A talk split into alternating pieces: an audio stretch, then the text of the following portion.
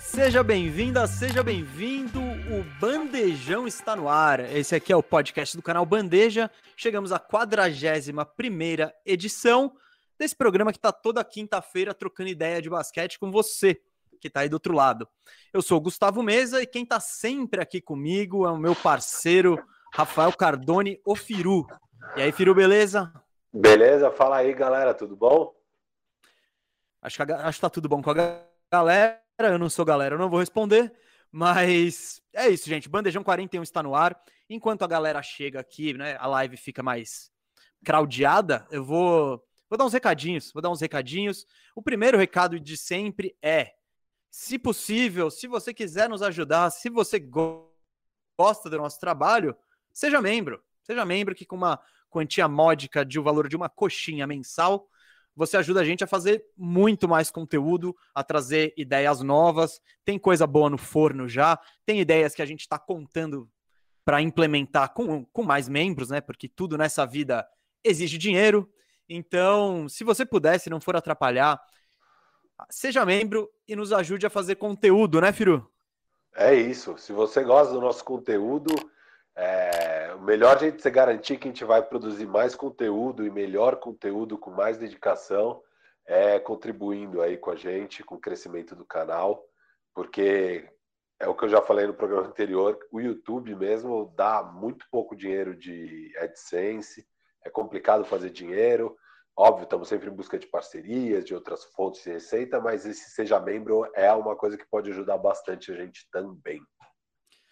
É isso aí. Então, se você puder, nos ajude, seja membro. Se não puder, a gente entende também, continua nos acompanhando. É... Segue a gente. Primeiro eu queria pedir para seguir. Eu acredito que todo mundo que está vendo aqui já segue o, o canal Bandeja no, no YouTube. Mas quem não seguir, quem ainda não segue, vai lá, porque a gente está em quase duzentos mil, que é um número porra, muito da hora para um canal que existe há pouco mais de um ano. O Bandejão não tem nem um ano de existência e a gente já está com esses números super legais. Então, se você não segue a gente, vai lá, ativa e para receber, né, as novidades, o conteúdo que é feito. Essa semana entrou um radar muito legal sobre o Phil Jackson e a viagem de ácido dele, que foi importante para ele se tornar o técnico que ele é. Então, se você não viu essa história, ficou curioso, vai lá ver. Segue o Canal Bandeja nas redes sociais também, arroba Canal Bandeja. Me segue, arroba Gustavo Mesa oitenta e sete, segue o Firu, arroba FiruBR, e isso é legal para saber sempre o que a gente está fazendo, né? Uh, Firu, temos um programão hoje aqui. Como a gente não fechou nenhum assunto específico, eu acho que a N B A está meio nessa época de muita coisa acontecendo e ao mesmo tempo não. Ao mesmo tempo tem as lesões, tá meio... Então eu e o Firu, o que, que a gente decidiu esse programa? Eu tô trazendo três temas e o Firu vai trazer três temas. Ele pergunta três coisas para mim, eu pergunto três coisas para ele e a gente debate aqui, tá? Vamos fazer isso e no final, no final tem um, a gente preparou um, um draft bandejão especial, que não tem nada a ver com basquete. O Oscar é nesse fim de semana aqui e a gente vai fazer um bandejão de filmes vencedores do Oscar. Então, pra gente dar recomendação... Um draft. Um, isso, um draft de... Boa, Firu. De filmes vencedores do Oscar. Vai ser aquele mesmo esquema, vai ser meio parecido com o que a gente fez com o Marcilhão no Hip Hop. Então, se quiser dicas de cinema de dois quase especialistas aí, a gente entende mais de basquete do que de cinema, mas vamos dar pitaco nisso também. Firu, vamos, vamos, vamos pro programa? Bora! Bora, então começa. Primeira pergunta é sua, vai. Traz o tema aí.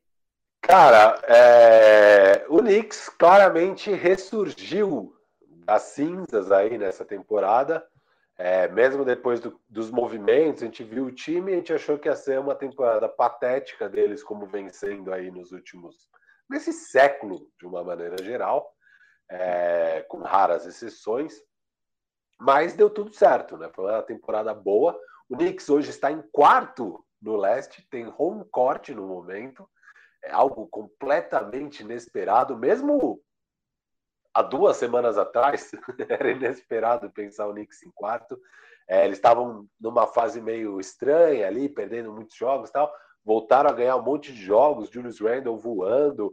É, e deu certo o que montaram ali com o Tom Thibodeau, fazendo um trabalho brilhante, com a marca registrada dele de defesa forte, muito empenho, é, se jogar em todas as bolas, jogar mais de trinta e cinco minutos, as principais estrelas, é, enfim. E... É... Desculpa. Tem uma pergunta aí? A pergunta, a pergunta é, é... Beleza, mas acho que estamos, assim... Foi legal a temporada, ainda falta alguns passos para conseguir brigar por título. O Knicks, apesar de estar em quarto, claramente está muito longe do topo do leste. É, só que eles estão, num, eu vejo eles num caminho bom, num momento bom. É, queria ver de você o que, que eles deveriam fazer nessa off-season. Porque, beleza, a gente vai para a pós-temporada, eles provavelmente vão cair no primeiro round. Se forem para o segundo round, tá incrível, incrível, já uma superação. É, e vamos para a off-season. Aí na off-season, o que, que o Knicks tem que fazer para continuar essa cavalgada rumo ao topo do leste, Gustavo? Bom, vamos lá. Para começar, é totalmente impensável esse desempenho do Knicks até agora, né? Nem eu, nem, eu, nem você colocamos o, o Knicks no, nem no play-in no começo da temporada. Então, eles estão excedendo quaisquer expectativas que nós tivéssemos e acredito que qualquer pessoa que acompanha basquete tinha expectativas parecidas, mas não. Eles, eles, dessa maneira que você disse, com defesa forte, com muito empenho, com entrosamento, com a cara do Thibodeau, eles estão competitivos e estão com um time... Estão com um time de verdade. Isso eles não tinham. Agora eles efetivamente têm um time. Então, nesse papel de reconstrução, e eu tô com você, o resultado dessa temporada ele é irrelevante. Não, não dá para contar com vitória, e chegar numa segunda rodada já seria um sonho. Então, então é, eles já estão muito além. Só que o, a importância do Knicks é eles querem se tornar relevantes e permanecer nesse jogo por muito tempo, né? O primeiro passo o Knicks já realizou, que é se mostrar competitivo. É o, é o, é o trajeto que o, que o Clippers fez e que o Brooklyn Nets fez. Os dois times, eles... Eles foram além das expectativas com times medianos e baratos e se mostraram destinos interessantes para estrelas. Falaram, olha, tem, tem coisa interessante aqui. Por isso que o Kawhi e o Paul George quiseram ir para o Clippers. Por isso que o Durant e o Kyrie quiseram ir para o Nets. Eu vejo o Knicks hoje nesse patamar. Eles estão com as finanças em dia, estão com um time competitivo e com capacidade para melhorar esse elenco. Então, essa primeira parte... É, e eles estão passando confiança, né? De que essa não é uma diretoria incompetente, não, é uma franquia fracassada, que era o que as estrelas sempre olhavam para o Knicks. Tá, eles têm grana, mas o que, que eu vou fazer ali? E iam para outros lugares. O Knicks, ele já ele parece estar tá, é, mandando para longe essa fama. Agora, fica mais difícil na off-season, né? Porque o Knicks vai ter dinheiro... Mas essa não é uma off-season repleta de talento, né? Antes, parecia que seria, mas todo mundo já foi assinando o contrato, né? O Giannis assinou, o Gobert assinou, o LeBron dificilmente vai sair, o Kawhi, eu acho que ele dificilmente abre mão do contrato, o Paul George que poderia assinou, assinou um contrato mais longo. Então, o Knicks ele tá naquele território perigoso de ser New York Knicks, que é com dinheiro, mas sem os caras... sem os caras ideais para contratar.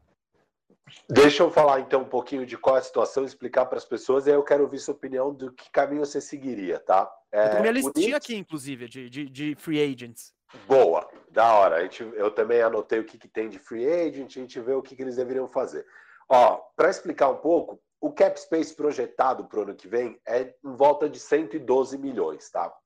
O Knicks tem jogadores com contrato para o ano que vem, o Julius Randle, R J Barrett, Joakim Noah, Kevin Knox, Obi Toppin, Emmanuel Quickley e Mitchell Robinson.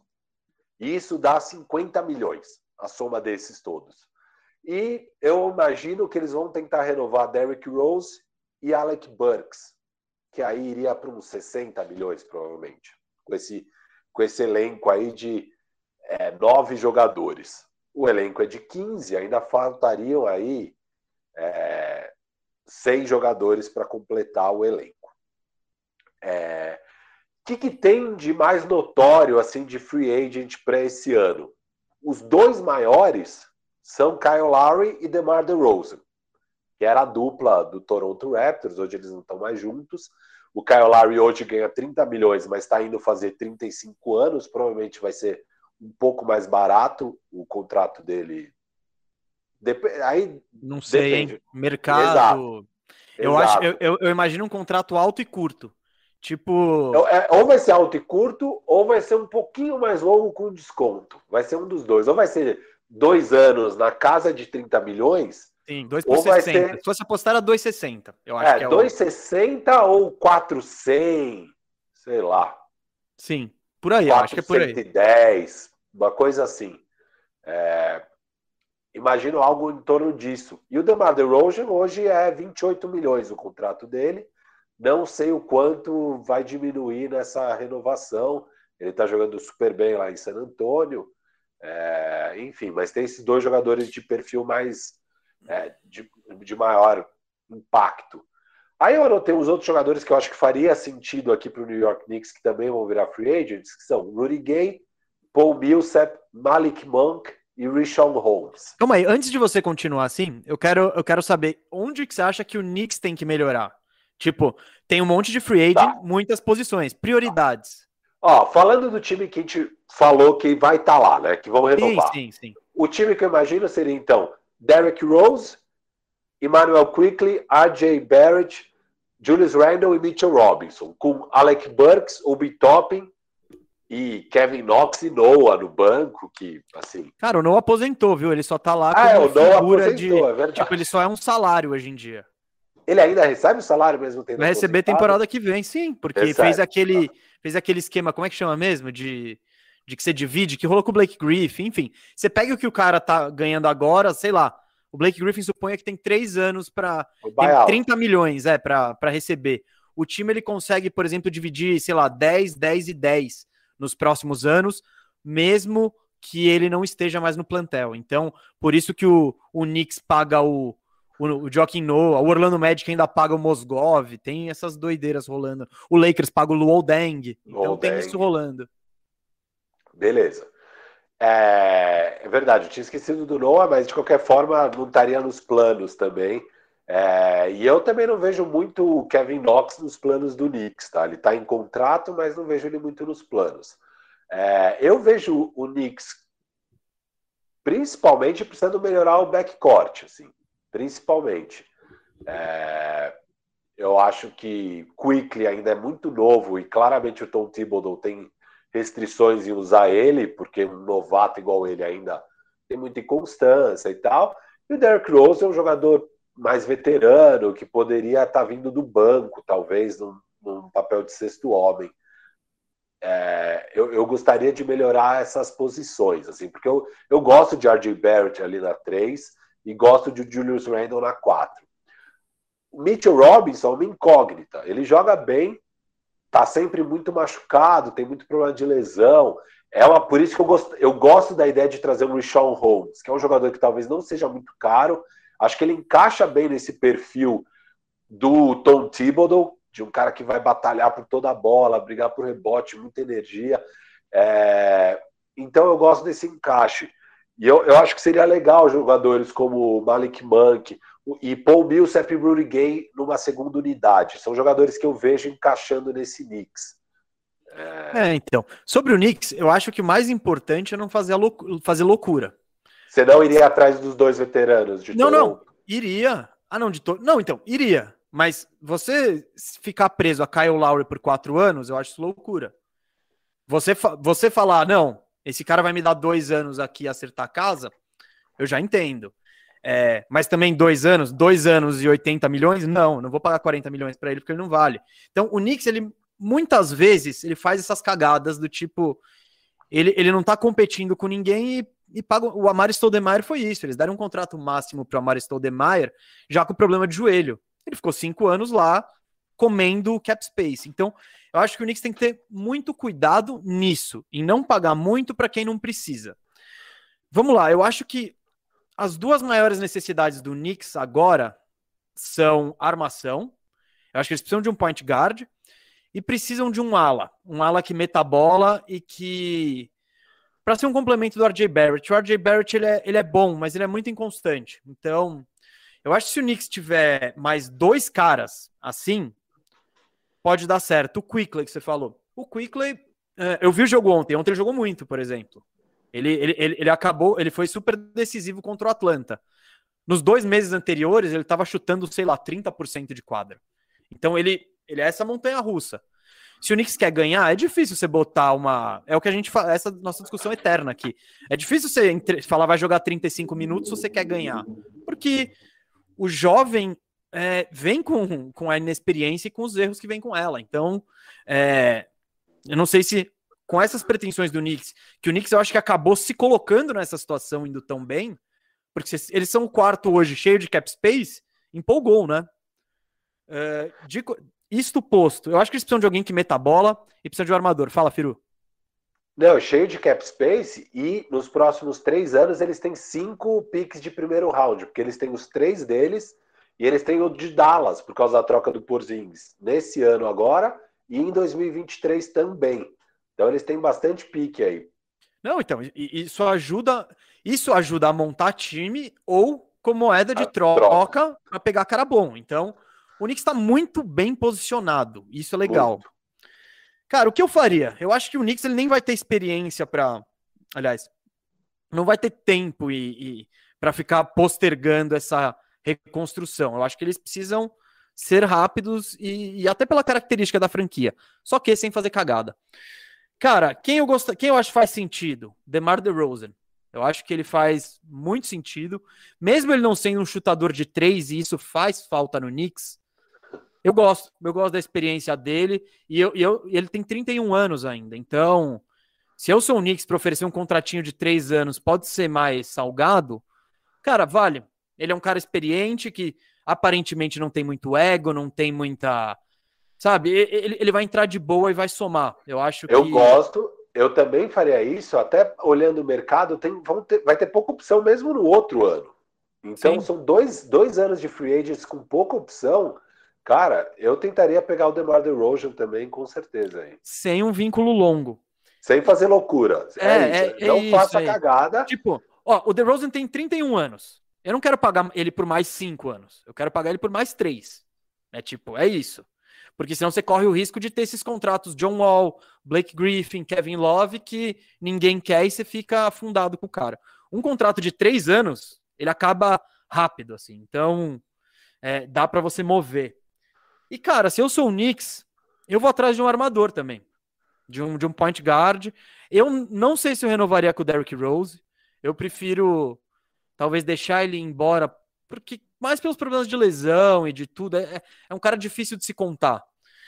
E para armador, cara, essa free, essa free agency tá muito boa para esse armador é. honesto. Porque você tem o Lowry, que você disse. Mike Conley, os dois são irrestritos. Spencer Dinwiddie, que tá machucado, mas você põe ele nesse time do Knicks, eu acho que ele soma também, estando saudável. E, cara, Goran Dragic. Dragic, ele é um cara muito bom, veterano, mas é aquela pegada de contrato curto. Um cara que você tá chegando mais para ele esquentando a carreira, se você acreditar que o Quickley é seu armador do futuro. Então... E o Lowry indo para Miami poderia facilmente sobrar um Dragic aí no mercado, né? Total, total, total. O Dragic tem, um, tem uma team option, então se, se o Heat quiser cortar ele, ele pode cortar. Isso. Tem até o Schroeder, enfim. Tem bastante gente nessa... Nessa, nessa o Lonzo, lista. Né? O próprio Lonzo ah, Ball. Isso. isso que eu ia falar, Firu. Tem o Lonzo também, que se você que tudo indica que o Pelicans não vai fazer tanto esforço.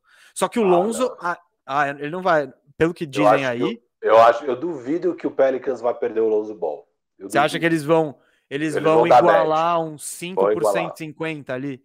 Vão. Eles vão igualar qualquer eu, oferta. Eu tenho minhas dúvidas e eu acho, e, mas eu também tenho minhas dúvidas se é o Lonzo. Porque o Lonzo, ao contrário desses de Conley, de Lowry, desses caras que falamos, o Lonzo vai vir com contrato longo e caro. É, só assim para tirar ele de lá. Sim. Não, é, eu nem, eu nem cogito o Lonzo no Knicks, para falar a verdade. Não tá na minha lista aqui do que eu acho que dá pro Knicks fazer, porque eu não, eu não vejo muito sentido. Eu acho que eles teriam que pagar muito caro. É, não então, tá... Isso, eu acho que isso é uma questão de convicção, do quanto você gosta do Lonzo e quanto você acha que ele é a resposta para a posição nos próximos anos, assim. Por exemplo, o Lowry. o Lowry é a resposta para a posição agora. Não é daqui a três... Você não vai achar que ele com trinta e oito anos vai estar... Tá... O Lonzo não. O Lonzo você tem que falar, meu... Porque o Lonzo faz sentido também com a idade do elenco. Ele é jovem, o R J Barrett, o Randle, eles vão crescer juntos, assim. Eu, pela falta de arremesso, e o arremesso do Lonzo é... sei lá, tipo um eclipse, ele aparece, ele aparece depois vai embora, então, se ele não arremessar, é, é um encaixe ruim. Ele com arremesso confiável, começa a ficar interessante. Então, mas eu acho que vai ter um mercado pro Lonzo ali, tipo, não muito, mas vai ter time que vai atrás dele, eu imagino. Então, só para terminar, eu, eu iria atrás desse, e no, na ala, aí a ala tem algumas opções de mais baratas, assim, por exemplo, que eu anotei aqui. Tem o Fournier, o Oubre, o Powell, que é o melhor e mais caro desses. O, o Powell é option, né? É player option. Ah, mas ele vai testar o mercado, ele ganha dez milhões. Vai, vai. É, então ele vai testar o mercado. Então ele vai virar um free agent. E eu gosto muito de Norman Powell no, no Knicks. Esse encaixe, eu, então, me agrada muito. É isso. Falta um cara assim, um cara, um outro cara que metabola constantemente, para você poder equilibrar o Barrett e esse outro cara, não ficar muito pesado para nenhum dos dois. É, o problema é que nessa free agent, assim, de free agent, tá falando de free agent, tem pouco jogador nesse perfil, que meta a bola e tal. Quem tem um bom aproveitamento que vai estar no mercado é o Malik Monk, que é baratinho, você pega ali pro seu banco e tal, e acho que faria sentido pro Knicks. Ah, o... Sabe um cara que eu faria uma loucura se eu fosse o Knicks? Eu não anotei aqui porque eu esqueci. Duncan Robinson. Eu, eu, eu chegaria lá, porque ele é um agente livre restrito, eu colocaria o Miami numa situação difícil, assim, ó, tó, igual aí, é. igual aí cem milhões por cinco anos, tá ligado? Vai sair caro? Vai. Mas esse, esse, eu tô muito tranquilo com a produção do Duncan Robinson, que ele vai ser um, um arremessador de elite pelos próximos, sei lá, cinco anos. Então, eu tentaria colocar o... o e se, se, se o Knicks tem esse cara, assim, muda a dimensão do jogo. Porque eles passam a quadra de um jeito que ninguém lá passa. Então, vai ter mais, vai ter menos gente preocupada com o Randle, vai ter menos gente preocupada com o Barrett, porque vai ter sempre um cara que não vai poder deixar o Robinson respirar. Então, eu faria uma bela loucura por ele, assim. Eu gosto dessa ideia. Eu gosto dessa ideia. É, e, é, e é isso, eu acho que são, são esses jogadores que faz sentido mesmo ir atrás para valer nessa free agency, que é Norman Powell, o Duncan Robinson. O Duncan Robinson eu não tinha notado, eu tinha esquecido que ele, ele vai... É que, é que quando você entra nas listas de free agent, eu é, fiz isso, ele... geralmente é por salário. Ele foi uma escolha de segunda rodada, então o salário dele é ridículo, ele vai aparecer, puta, lá ao lado embaixo dos piores caras da N B A. Então, eu, tanto que veio o estalo agora. Então, ele é uma boa mesmo. Vale a pena ir atrás desses caras, porque daí, senão, na outra free agent, sim, vai ter mais gente disponível interessante. Um Terry Rozier, um T J Warren, que são jogadores que eu acho que encaixaria bem nesse New York Knicks. É, então, eu acho que o, o principal dessa nossa conversa aqui é, cara, o Knicks tá muito bem. E quem, muito. Muito, eles estão muito bem posicionados porque eles têm a flexibilidade financeira. sessenta milhões de cap space, né, que é essa flexibilidade. Isso. Escolhas de draft não só a deles, e eles têm uma coisa que não dá para inventar nem criar, que é a força do mercado. Eles são de Nova York. O Minnesota Timberwolves pode que, querer muito ser Nova York, nunca vai ser. O Knicks já é, então... E você vê, e você vê isso, né, na fala das pessoas. O Zion recentemente foi jogar lá no Madison Square Garden, deu aquela entrevista que rodou o mundo dele falando quão bem ele se sentiu de estar lá, quão feliz ele tá. Já, já começaram especulações de ih, vai ser difícil do New Orleans segurar o Zion, Zion em New York, sei lá o quê. Que, óbvio, não vai acontecer no curto prazo, mas é, mostra a força desse mercado, né? Os caras gostam de estar lá na Meca. Sim, é... é só uma respirada, né? O Knicks dá uma respirada e já começa. Putz, todo mundo vai pro Knicks. E, Isso. e essa respirada do e Knicks LeBron, é real. E o LeBron tweetou esses dias a importância de ter o Knicks vencendo e como isso é bom pra liga e tudo mais. É, é então... E, e, e pegando o seu gancho do começo da conversa, parece muito a história do Clippers, que também é um grande mercado porque é L A, a história do Brooklyn Nets, que também é um grande mercado porque é Nova York também. E é isso, é, o time começa a fazer as coisas direitinho. Dois anos atrás era um desastre. Do nada começou a fazer as coisas direitinho, já vira o destino para um free agent. Assim. Então, por isso que é legal a ideia de não sacrificar, mesmo que você pense, porque as próximas duas free agencies vão ser fracas, então às vezes você tem que manter algum nível de flexibilidade para daqui três anos também. Então faz o trabalho direito até lá, se mantém aí como um time que briga, que tá lá, e cara, se é o Knicks, se a gente fizer dois, três anos de Knicks bem, vencendo jogos e tal, cara, vai ter muito jogador querendo ir pra lá. É, então, jogador. Eu acho que eles podem se inspirar um pouco no que o Atlanta fez esse ano. O que, que, que o Atlanta fez? Eles contrataram geral. Sem... Só, sem fazer loucura e sem fazer contratos muito longos. Então todo mundo já, já virou moeda de troca ali. Que nem o Rajon Rondo. É, o Rajon Rondo não, não, nunca fez muito sentido, a não ser ser um mentor do Trae Young. Então legal. Pô, Clippers, tá interessado no Rondo? O que, que você me manda? Ah, pronto. Então você já criou mais assets. Então... O importante do Knicks é não faça contrato ruim. Então é isso. Agora, uma coisa que eu acho que a gente falou aqui de, tro- de free agents e tal, mas tem algumas trocas que o Knicks pode fazer também. E eu tava pensando aqui um pouco sobre o Pacers. Que o Pacers é um time que tá horrível, né? Tá uma temporada desastrosa, óbvio. Muitas lesões e tal. Mas é um time que, assim... Tem muita vai, coisa. Né? Não, e tem muita tem, coisa. Tem muita coisa, não vai... E eu não sei se eles vão entrar no rebuild em breve, sabe? Eu não sei o que, que eles vão fazer. Mas eu queria ver com você o que, que você acha dessa troca, onde você manda Obi Toppin e Kevin Knox, que são dois jovens que não necessariamente vão estar nos planos do Knicks aí de longo prazo, é... e mais o pique do Dallas, de dois mil e vinte e três, de primeiro round, para pegar o Malcolm Brogdon. Cara, o Pacers não vai fazer isso, né? Você acha que não faz? Ah, não, você não tá dando nada pra pegar o Brogdon, né? Ah, você tá top, dando... Tá, top o, o Knox, Knox corta, porque ninguém põe fé nenhuma nele mais, né? Acho que ele já teve um monte de chance. O Toppin, não dá pra dizer que essa temporada foi promissora, né? Ele tá Por afundado isso que no não banco. Tá nos planos do Knicks. Não, então... Não, mas... e, e, e com o Julius Randle dando tão certo, porque o que parecia do Julius Randle é que ele ia ser um...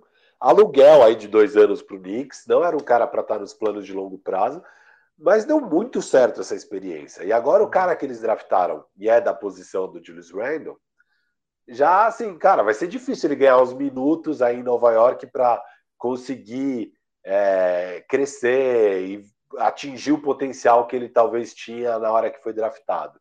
É, então acho que ele é um jogador que faz sentido o Knicks tentar trocar assim, o quanto antes. Porque quanto antes trocar, mais valor ele vai ter. Se passa mais duas temporadas aí no banco mofando, vai virar o Mo Bamba. Dele é, é o Mo Bamba. Vira o é Mo Bamba. É, o caso é exatamente igual ao do Mo Bamba. Que é. É, um, é um cara que entra com algum potencial, só que ele tá afundado na rotação atrás do titular absoluto.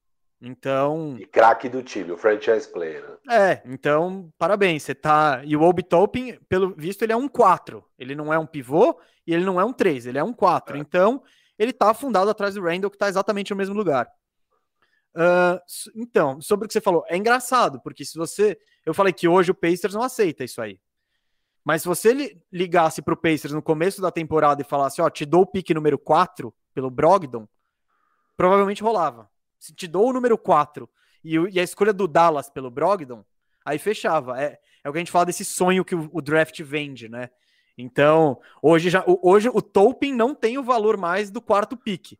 Ele já tem um valor de um pique, de um cara que se param, né? É, não, e até porque com o pique número quatro, mas não era o quatro, quatro acho que foi do, do Bulls, acho que era o... cinco, cinco, cinco, cinco. Pique cinco. Isso. Até porque com o pique cinco, talvez o... já não tendo o Brogdon, provavelmente Pegar... eles pegariam o Haliburton. Sim, ou o Kylian Reis. É, que aí sim tem valor, porque... É... Foi um erro, né? Não, não óbvio que foi. Óbvio. É. E, e esse erro tava meio... Anuncia... Muita gente anunciou que por mais que ele fosse explosivo e tudo mais, eleito é. jogador do ano, ele, ele jogou quatro anos na universidade, né? Foi a escolha que mais torceram o nariz ali. E até foi um dos motivos também, porque a gente pega o Knicks sempre fazendo merda. Aí eles não fizeram grandes coisas na off-season. Vem com um time parecido com o do ano anterior. E... Firu, desculpa, desculpa. Foi o, o pique número oito. Eu confundi. É oito, cara. É, então eu não, mas ainda assim... A... Não, porque é, cinco é o Okoro, não é? O Isaac Okoro, Okoro, isso. Isso, o Isaac Okoro. E seis foi... Hum. Bom, não vou te complicar mais aí, tudo bem. Nem eu, eu cara. Não eu, eu não lembro. Eu não, eu não lembro o que é o seis. Aqui. É que eu achei não, que você estava fiquei... com a página aberta. Tá. Não, não, é só, só busquei o Obi Toppin aqui. O tá, resto eu tá. não tô. Mas enfim, o próprio Knicks cagou nesse pique aí, que era o... Se eles pegam... É que nem o que a gente tá discutindo. Se eles pegam o Haliburton, só isso, que faria todo sentido, tava, tava resolvido. É. Tava, não, não precisava nem do Quickley, não precisava Nossa, trazer Derrick Rose. É, e estaria com todo esse dinheiro não precisando do armador. Então, cara... É, são as cagadas do draft. Então, é o que eu falei, quando eu disse que o, o Toppin não tem valor de um pique número oito, número quatro, ele hoje não tem valor do pique número oito. Então, ele é, já tá num valor de, sei lá, se esse cara vai vingar. Então, mas é isso. Sobre essa troca aí, eu acho que o Brogdon faria todo sentido. Eu só não vejo o Pacers aceitando esse pacote que você tá tirando o armador dele, não entregando nada e dando caras não tão promissores assim. E sei. Uma dúvida aqui, porque a gente sempre tem o nosso Bill Watch, né? Bill or no Bill? Bill Deals. Bill Deals, etcétera. É, você acha que dá para o Knicks entrar aí no, na busca pelo Bradley Beal, com, dando os seus próprios dois picks e os dois do Dallas, vinte e um e vinte e três, então quatro first rounds, mais Mitchell Robinson, Kevin Knox, Tilly Kina, etcétera. Qualquer um menos Randall e Barrett. Isso, você, isso. Quer, você quer deixar não, o Quickley intocado também? Ah, Quickley não, também. Quickley não. Mano. E, e, mas você acha que... Duas perguntas aí é... Um, dá para entrar na briga com Golden State Warriors, Miami Heat e tal? E dois, se faz sentido pro Knicks ir nesse faz, caminho de hoje? Fa- faz todo sentido. Primeiro, é... é... Eu o gosto. Bill, o Bill é esse jogador, assim. Ele é essa estrela... Ele é o cara que vai, pode ser o melhor jogador do seu time e, e seu time para os playoffs. Isso acho que ninguém discute. Eu não acho que o Knicks, se abrir o leilão, o Knicks eu acho que vai, ficar, vai correr atrás. Por exemplo, o Golden State é muito difícil superar as ofertas deles. Porque eles já têm esse pique do Minnesota que vale ouro, tem os piques deles que também... Não vão, vão ser razoáveis, né? E é, e é mais um time que também é isso, né? Eles tinham um pique número dois. O Wiseman vale infinitamente menos do que um pique Nossa, número dois hoje. Muito menos, muito menos. E, por mais e que... eles podiam ter o Lamelo, né? É, que seria perfeito, basicamente. Bom, podia ter... O próprio Haliburton ia encaixar perfeito. Aí é complicado. É que, de novo, é o que a gente diz. É impossível cogitar pegar o Haliburton em segundo, porque ninguém ia fazer isso. Porque ele t- tava muito fora do que era projetado. Mas o Lamelo, sim. O Lamelo tava projetado para sair por ali, então... Foi... É, eles, eles cagaram, né? Acho. Por, mas é que, por outro lado, eles também estavam com essa necessidade do pivô, e, enfim... É. Mas é o que a gente sempre fala, né? Você sempre tem que ir por talento e não, não por mas fit. Eu acho que, nesse caso, eles não foram por fit. Só por fit. Eu acho que eles não falaram, vou pegar o Wiseman porque ele é pivô. Tal, eu acho que eles... Eles curtiram o potencial Clay, dele. O Clay ainda não estava machucado ou já estava no draft? Já estava. Ele machucou, é. tipo, há dias do draft. É, com o Clay machucado, não tem mais essas. Ah, é, mas, é. mas é que o Lamelo também... Também é difícil pensar nele como um substituto de Clay, né? Então, sei lá. Mas, é, mas enfim, você acha que seria bom, então, ir atrás do Bill? Você ah, montaria assim... Bill, Barrett, Randall, como o seu... E o que for. Se precisasse botar o, o Quickley, eu botava também. Eu não tô... Ah, não, você precisa... Eu, eu não vou... Não é que, é que nem... Ah, não, não vou pôr o T H T pra pegar o Bill. É, Nossa, então. Pô, não, foi. Exato. Não, cara, dependendo até o Barrett. Tipo, eu não... Eu, sabe? Só que, óbvio, você vai botar menos coisa. Eu tô botando o Barrett, então vamos tirar uns picks aí, vamos... Mas a troca de posição faria sentido. Pô, você pega esse time, troca o Barrett pelo, pelo Bill, aí ele tá brigando nas cabeças do... do... Bom, se eles já estão brigando nas cabeças desse jeito, com o Bill, então... Mas vamos encerrar o Knicks aqui? Algum adendo? Vamos, vamos. Não, só isso. É legal mesmo o patamar onde eles estão. É, a, a chave é que eles não matarem a flexibilidade. Manter essa flexibilidade para os próximos anos, garantir que você sempre tem algum nível de flexibilidade e não fazer nenhuma loucura, né? Mas continuar aí adicionando alguns valores aqui e ali, sem matar essa flexibilidade, que eu acho que é o mais importante nesse momento. Só, só vale a pena matar a flexibilidade se é assim, beleza, agora eu vou pegar o Bill e mais um cara aí, fechar Bill, uma terceira estrela e o Randle, aí beleza, aí você mata a sua flexibilidade. Sim, sim, você tem que estar tá preparado para fazer esse move, você tem que ter, porque não adianta nada você querer o Bill e não ter nada para oferecer, o Bill ou o Towns, ou sei lá quem que vai ser o próximo, a próxima estrela insatisfeita, que foi é, o que o... Ta... o... Zach LaVine, sei lá o quê... É, você tem que estar tá aí, você tem que estar... Tá... Que foi o... como o Houston pegou o Harden, Ele tá... eles tinham as paradas lá, pum, pintou.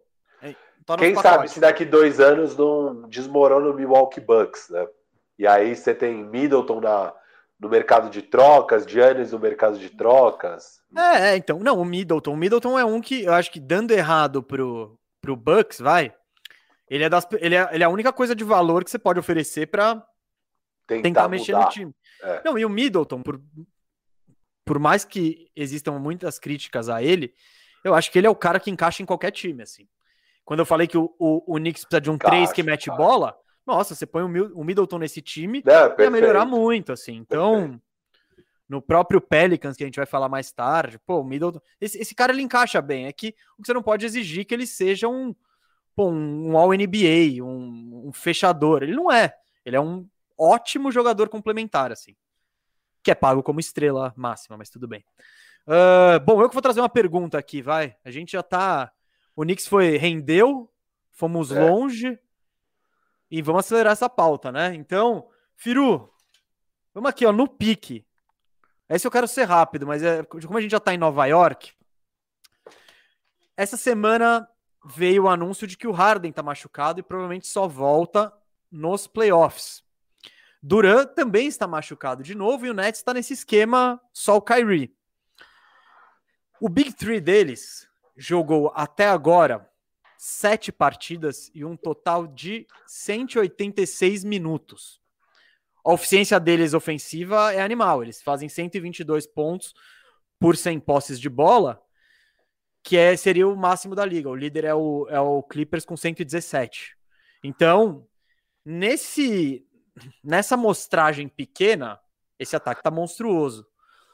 Minha pergunta é, Firu, e galera que gosta do Nets, preste atenção.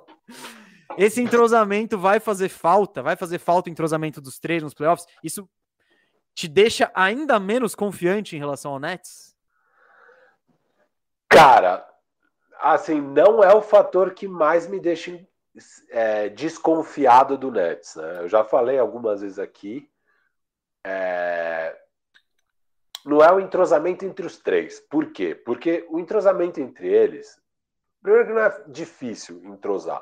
Eu acho que o principal problema que a gente podia imaginar lá atrás, eles resolveram com essa sacada de James Harden, o point guard, e o, e o Kyrie topando totalmente o papel de número dois, de shooting guard, é, sem ter que armar o time, mais um papel de finalizador.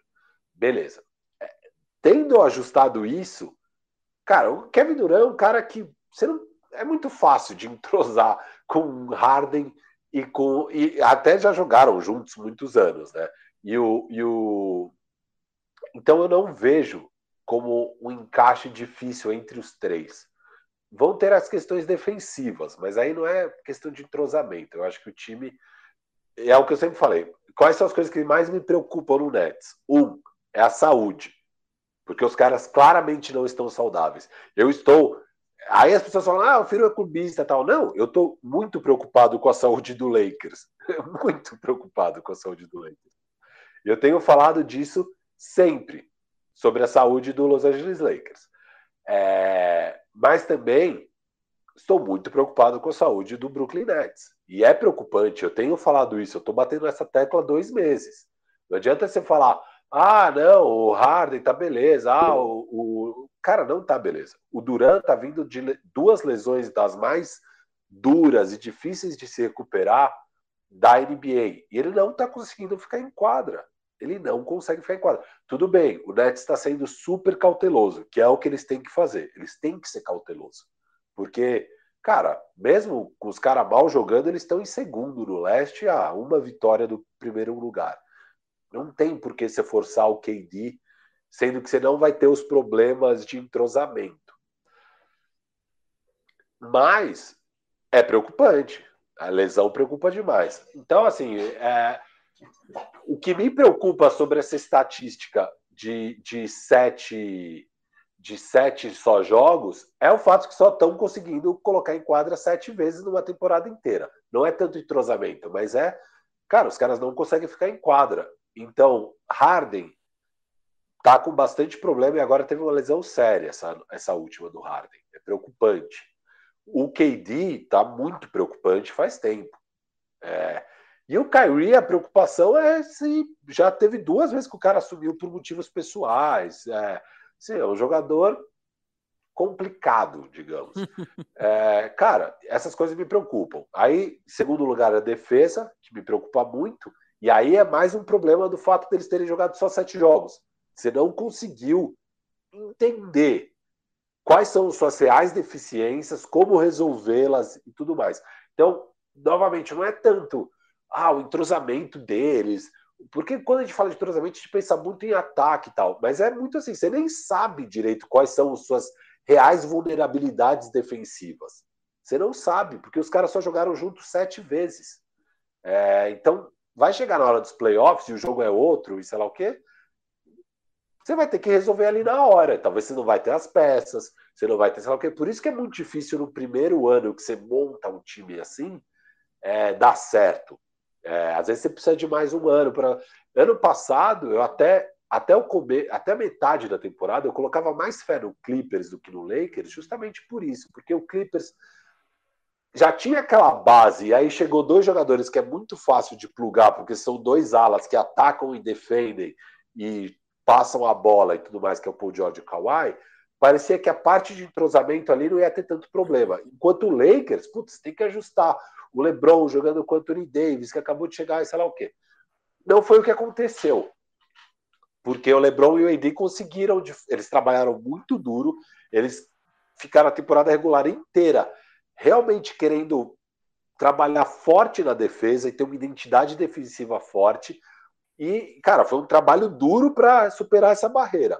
O Nets não está fazendo esse trabalho duro. E para você chegar nesse nível de título, você precisa conseguir fazer esse trabalho duro. Eu não estou falando que o Nets é... Vaga... Porque a galera distorce tudo aqui.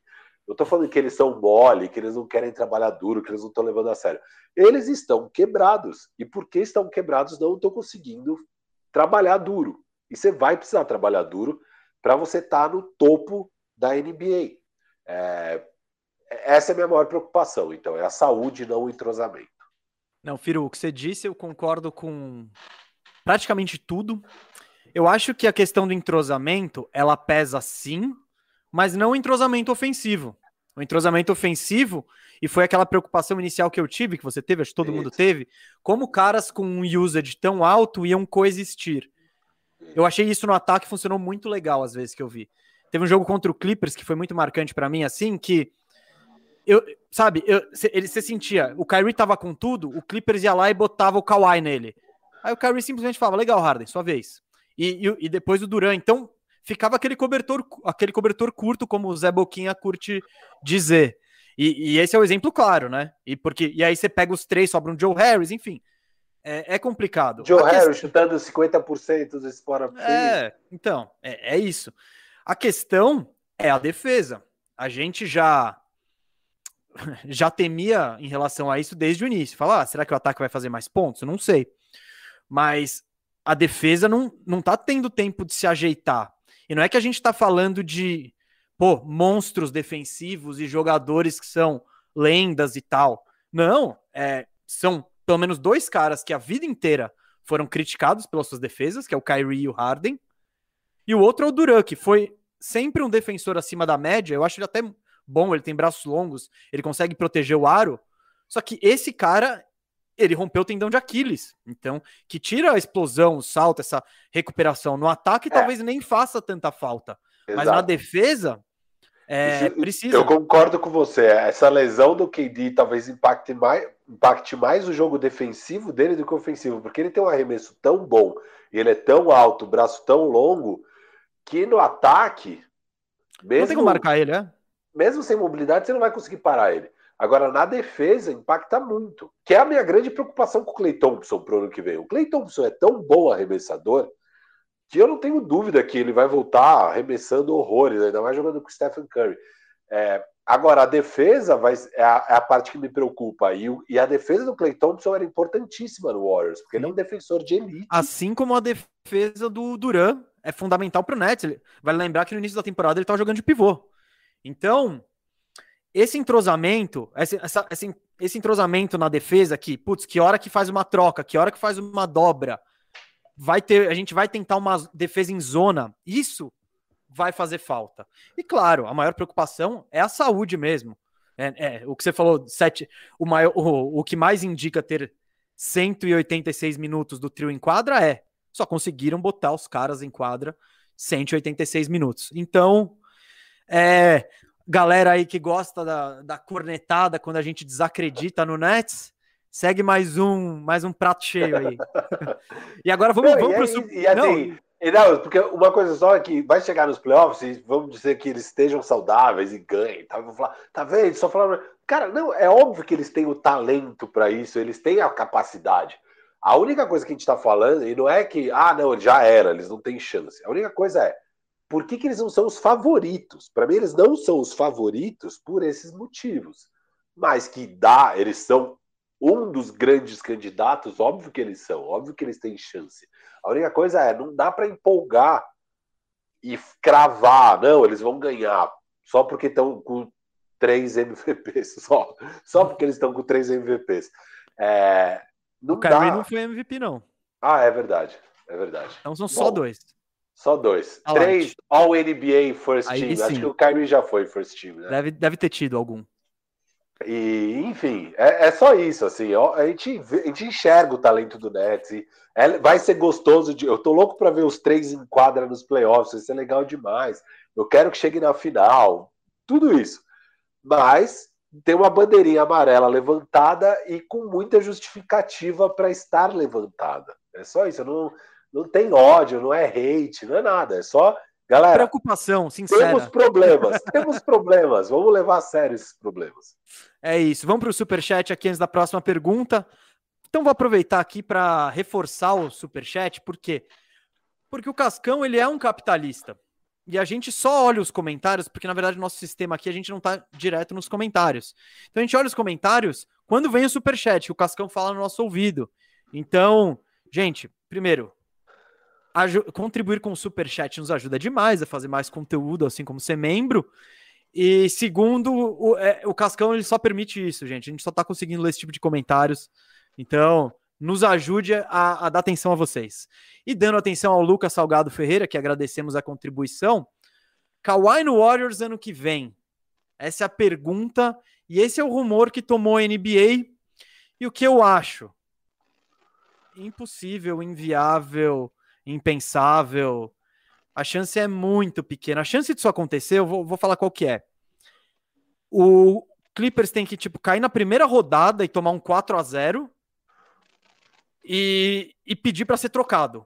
E sair Aí, na mão no vestiário. É, é isso, é isso, chutar todo mundo, agredir o técnico, bater no mascote, xingar o Steve Ballmer, é meio que isso. Ele vai precisar fazer tudo isso pro Clippers querer trocar ele. E aí, caso o Clippers queira trocar ele, aí o Warriors tem, tem chance, porque eles têm as melhores, sabe, eles têm as melhores peças de, de, de troca aí que talvez rolem na N B A. Eles têm o Wiseman no pique do Minnesota, enfim, os próprios piques, tem alguns moleques ali, não muitos. E o, a questão é, o Kawhi também ele pode optar por largar o contrato dele agora. E aí, nesse cenário...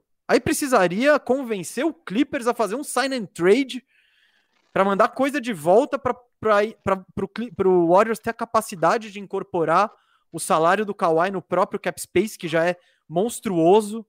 Enfim, eu acho que esse é um sonho muito distante, né, Firu?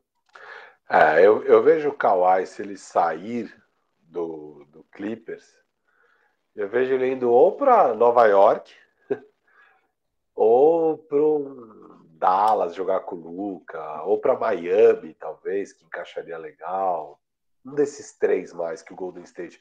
Mas o Golden State provavelmente seria o quarto time mais provável dele ir, sim.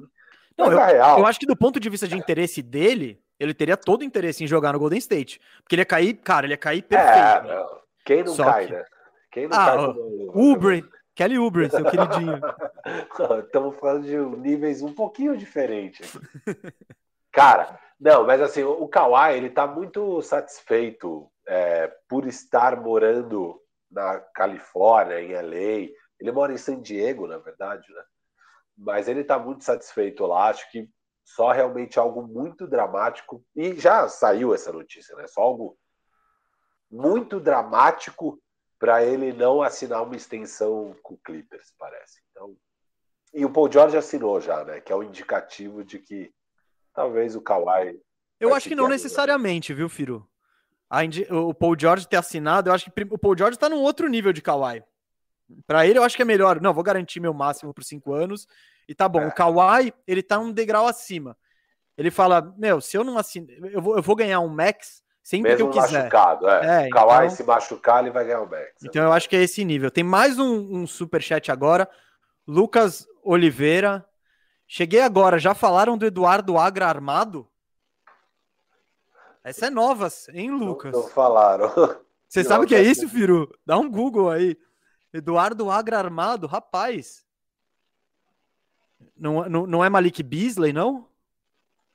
Não é Harry Potter? Cara, manda, manda um complemento aí, ó, ô Lucas. Porque nessa a gente tá viajando aqui. Não estamos não tamo por dentro do boletim, boletim policial. Nossa, não faço ideia do que, que o meu amigo aí tá falando. Nem eu. Lucas, manda um update aqui, por favor. Cascão o... foi na tela. Cascão põe na tela. Enquanto isso, a gente responde a primeira pergunta e depois volta para essa. Pode ser? Fechou, só, Lucas? Só... Você já respondeu a do Kawhi? É a aqui, do Kawhi? Ah, acho que sim, a do Kawhi. Falamos, Kawhi no Golden State. Isso, mas qual a primeira pergunta? Ah, ah aqui, ó, os caras estão falando. Os caras estão falando. Não, a segunda é essa. O... Aqui estão falando que sa... vazou um nude do Eduardo Agra. Ah! E a arma é a pistola dele. Rapaz. Puta, cara, eu lamento pelo, cara. lamento pelo Eduardo Agra. Cascão, eu sei que você é sedento por audiência, mas não faça isso com os nossos bandejeiros aqui. Não faça isso comigo, nem com o Firu. É, pô, a gente... Não é esse lado do Eduardo Agra que a gente quer ver, né, Firu? Podemos ser, dizer assim, né? É, eu não tô muito interessado também em ver, mas puta, coitado, é, é nem, não sei nem qual é o contexto. É, sei, então, se cagada fomos, dele. Fomos, fomos pegos de calça curta aqui, então pelo menos estamos de calça, né, Gustavo, diferente do Agra. É, cara, não, não sei opinar nada, não sei opinar nada, nem, nem sabia, Lucas, mas obrigado por contar, acho que as quase mil pessoas que estão vendo a live aqui ao vivo agradecem o seu ou não. Heads up. Bom, ou o, não. O, o recado foi dado, né? Quem se interessar vai, quem não se interessar não vai. Eu, é eu vou pesquisar aqui depois, eu vou confessar que eu vou pesquisar. Rafa, depois. Rafa. Fala aí. Pô. É, é interessante, né, cara? Mas coitado, assim, essas... internet é perigosa. Jovens, cuidado. Cuidado vai. Com essas fotos tudo que bem, vocês então... tiram, com vai? Esses vídeos que vocês fazem. Nudez também, gente, tá tudo beleza, assim, tá ok. Todo, todo mundo, mundo tem, todo mundo fica pelado. É, é isso, e todo mundo tem o que tem, todo mundo muito é ser humano. Muito é. Away aí, por causa de nudez. É... Deixa cara, o Agra peladão, gente, é isso. Deixa eu aproveitar aqui o gancho, Gustavo, não, não do Agra, mas o gancho do, do Kawhi. Tem que você falar de, o gan... aproveitando não. O gancho do Agra, vamos falar de Kelly Oubre. Vamos falar de quem tá pistola. Ô... oh, oh. Ô, Gustavo, é, aproveitando o gancho do Kawhi no Warriors, eu queria perguntar para você o que, que você acha dessa, dessa sequência absoluta de Stephen Curry no, no último mês aí, né? A, a minha sensação é que o Steph Curry salvou a nossa temporada regular. Eu vou dar um pouco de panorama aqui antes de passar a bola para você. Mas essa temporada regular... É, sinceramente tá uma porcaria, né? Acho que muita gente concorda. É uma temporada onde perder um monte de jogo adiado, um monte de jogo desinteressante, é, os jogadores sentindo esse desinteresse, esse negócio de é, essa maratona de jogos, seis jogos em oito dias, aí o time vai sem metade do time para o jogo porque precisa descansar, porque tá lesionado, porque sei lá o quê. Fora um monte de lesão absurda, a gente perdeu dois dos três jogadores que estavam na briga pelo M V P, que é o LeBron e o Embiid, por muitos jogos, a gente perdeu dois dos três primeiros picks do draft desse ano, que é o Wiseman e o Lamelo. A gente perdeu dois, acho que a posição mais atraente da N B A é o shooting guard, né? Aquele prospecto, tipo, aquele jogador meio Kobe, meio Michael Jordan, que pega a bola e faz cesta pra caramba, sei lá o quê. E a gente tem três jovens super estrelas nessa posição, que é Devin Booker, Donovan Mitchell e Jamal Murray. A gente perdeu agora o Donovan Mitchell e a gente perdeu o Jamal Murray pro resto da temporada. É, então, assim, a gente tá perdendo tudo quanto é jogador. O Nets jogou, que o Nets que ia ser um dos grandes atrativos da temporada, acabamos de falar, só jogou sete jogos juntos, os três. Então, é uma temporada regular, assim, que tá difícil. Direto você vai ligar num jogo e o time, os times não estão lá, estão os jogadores desconhecidos. O Ish Smith talvez seja o melhor jogador em quadra em determinado momento da, de uma partida, se for assistir. É, só que temos aí o Stephen Curry fazendo coisas incríveis, principalmente no último mês. Ele agora já virou cestinha da N B A, com trinta e um vírgula quatro pontos, ele passou o Bradley Beal, é, e ele está aí nessa sequência onde ele teve mais de dez jogos consecutivos de trinta pontos ou mais, passando o Kobe Bryant como o jogador mais velho né? a fazer Essa sequência isso. De, nessa sequência de dez jogos, ele meteu setenta bolas de três. É tipo... Isso, que é o recorde absoluto da história.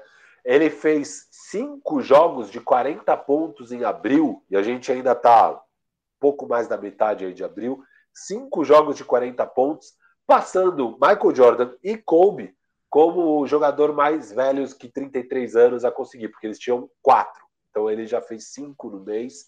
É... E só nessa temporada ele tem seis jogos com mais de dez bolas de três. E ele tem vinte e um, acho, na carreira. Mas só nessa temporada são seis. O segundo jogador com mais na carreira é o Klay Thompson, que é o parceiro dele, com cinco. Então só nessa temporada ele superou qualquer outro jogador na carreira. E só nos últimos jogos foram quatro, só na última semana foram quatro. Então, na última semana, ele já quase igualou o segundo colocado. Assim, é uma loucura o que o Stephen Curry está fazendo. É, e isso são estatísticas, que, ah, legal, tal. Mas o mais legal do basquete não são as estatísticas. O mais legal do basquete é ver o jogo. E você assiste Stephen Curry jogando e finalmente você está vendo um basquete legal de se ver nessa temporada com tanto jogo ruim, tanto jogo que não vale nada, é, e, e tá maravilhoso. É, e, e esses números que eu tô falando, você tem que imaginar que é ele jogando nesse Golden State, que é uma porcaria, e os times vão preparados para marcar o Steph Curry. Olha lá quem tá aí. Olha quem tá aí. Olha quem é. Ele, ele tava sumido, a audiência pediu, e ele voltou. Fala oi pra galera, Denor. Vamos ver se agora ele não sobe mais, mas ele sobe, ele gosta da galera. Bom, é, ele tá com saudade de mim, ele tá com saudade de mim, ele ouviu minha voz e tá com saudade. Não, ele, ele, ele comentou isso outro dia, mas continua aí, agora já que a estrela do programa apareceu. Cara, é, mas é muito legal de ver o Steph Curry, então o time se prepara pra marcar ele, só que não tem como marcar ele. O cara pega a bola no meio de três, quatro, vai pra zona morta ali, marcado com dois em cima, dá um pulo pra frente e, joga, e arremessa a bola de três. Ele... Ele, ele acha o jeito de achar um micro espaço, mesmo contestado, mete bola do meio da rua. É, é, é impressionante ver o Steph Curry jogando, ainda mais nessa última, nessa fase recente aí, desse último mês. É, o que, que você acha disso? Cara, primeiro, eu, eu quero falar que o Curry, os números do Curry esse ano, estão muito, muito, muito parecidos com os, com os números quando ele foi M V P unânime. Unânime. É, então, o que ele tá fazendo é surreal. Ele só não tá sendo mais levado a sério na disputa pelo M V P por causa do time. Ele tá... O retrospecto do time complica muito a vida dele. Mas o que ele tá jogando é absurdo.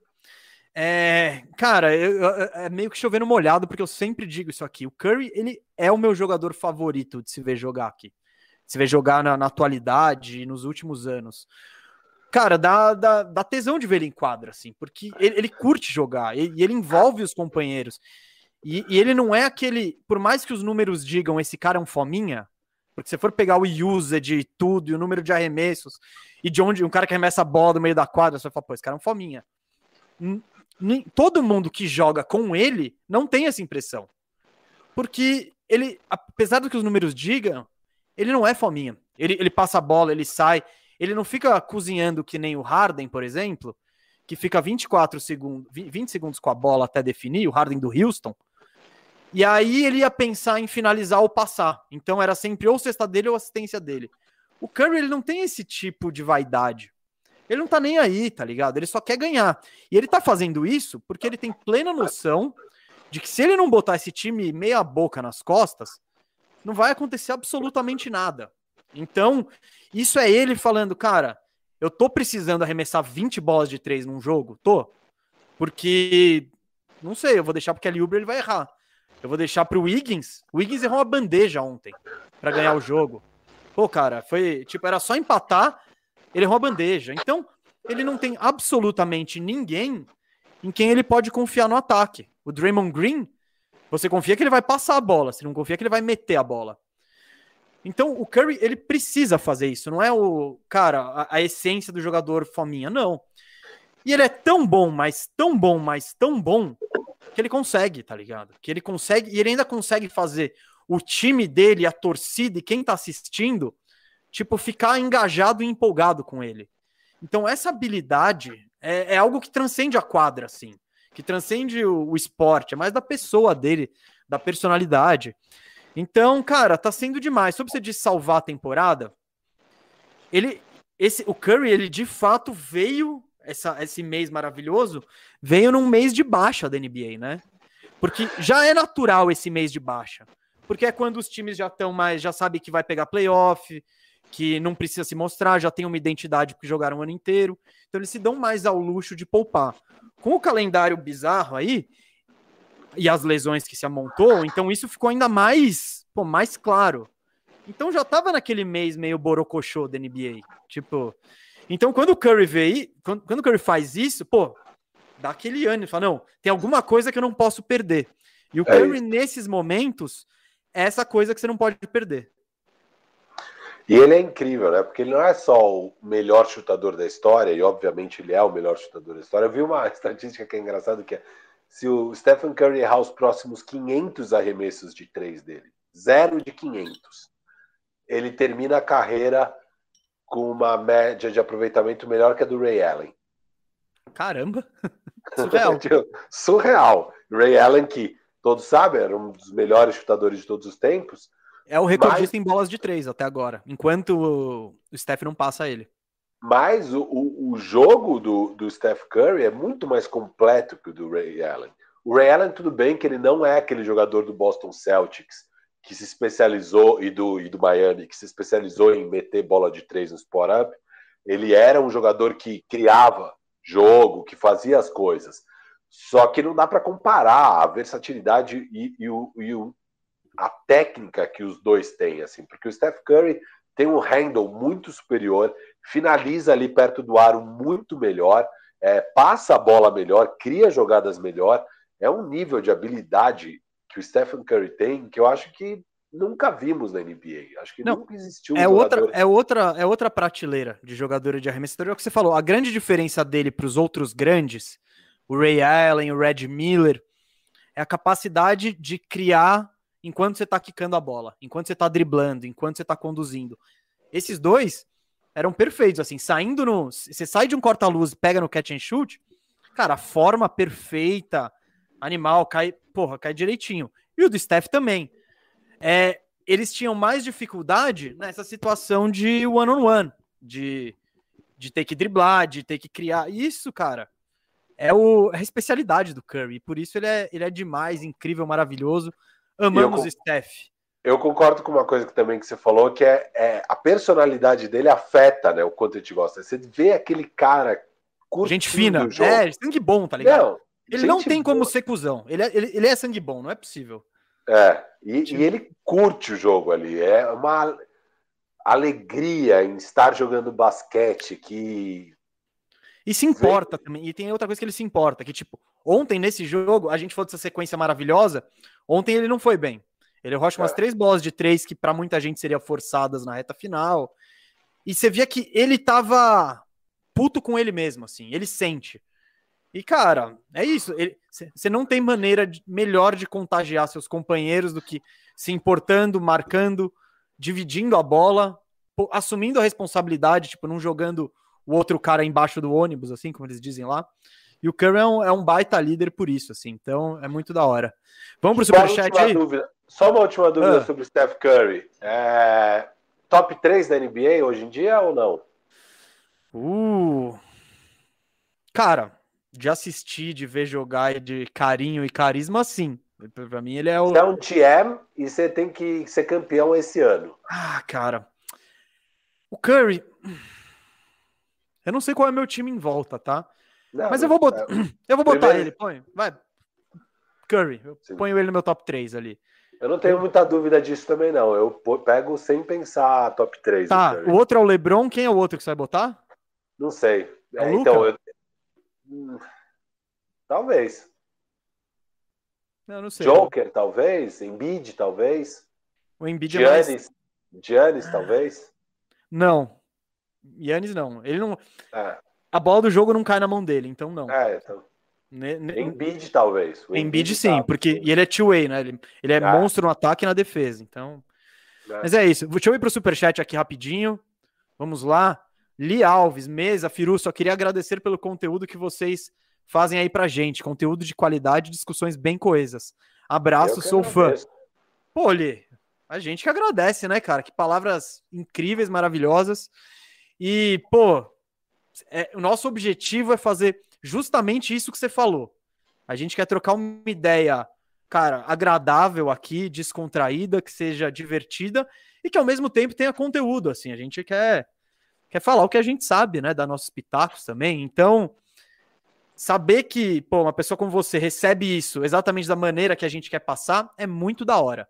Então, cara, só agradeço a contribuição e principalmente a audiência e seguir nosso trabalho. Porra, isso é, isso é demais, assim. Saber que tem, tem pessoas como você, assim, que realmente gostam do nosso trampo e acompanham, é algo que eu acho que nem eu, nem o Firu poderíamos imaginar que ia rolar, né? É incrível mesmo. Muito obrigado. A gente fica feliz demais. Muito, fico muito feliz de ler esse tipo de mensagem.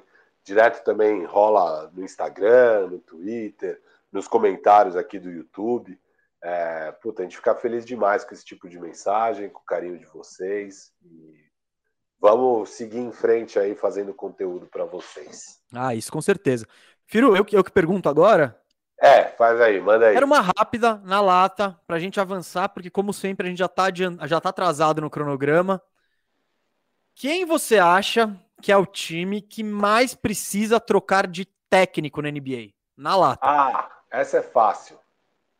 Eu acho que a gente tá junto nessa. Milwaukee. Bodenholzer. Olha, não estamos, mas... Coach Bud, então? Chega. Precisa de algo novo aí? Precisa. Ah, não aguento mais. Sempre o mesmo jogo. Não muda. É... O cara, assim... Chama...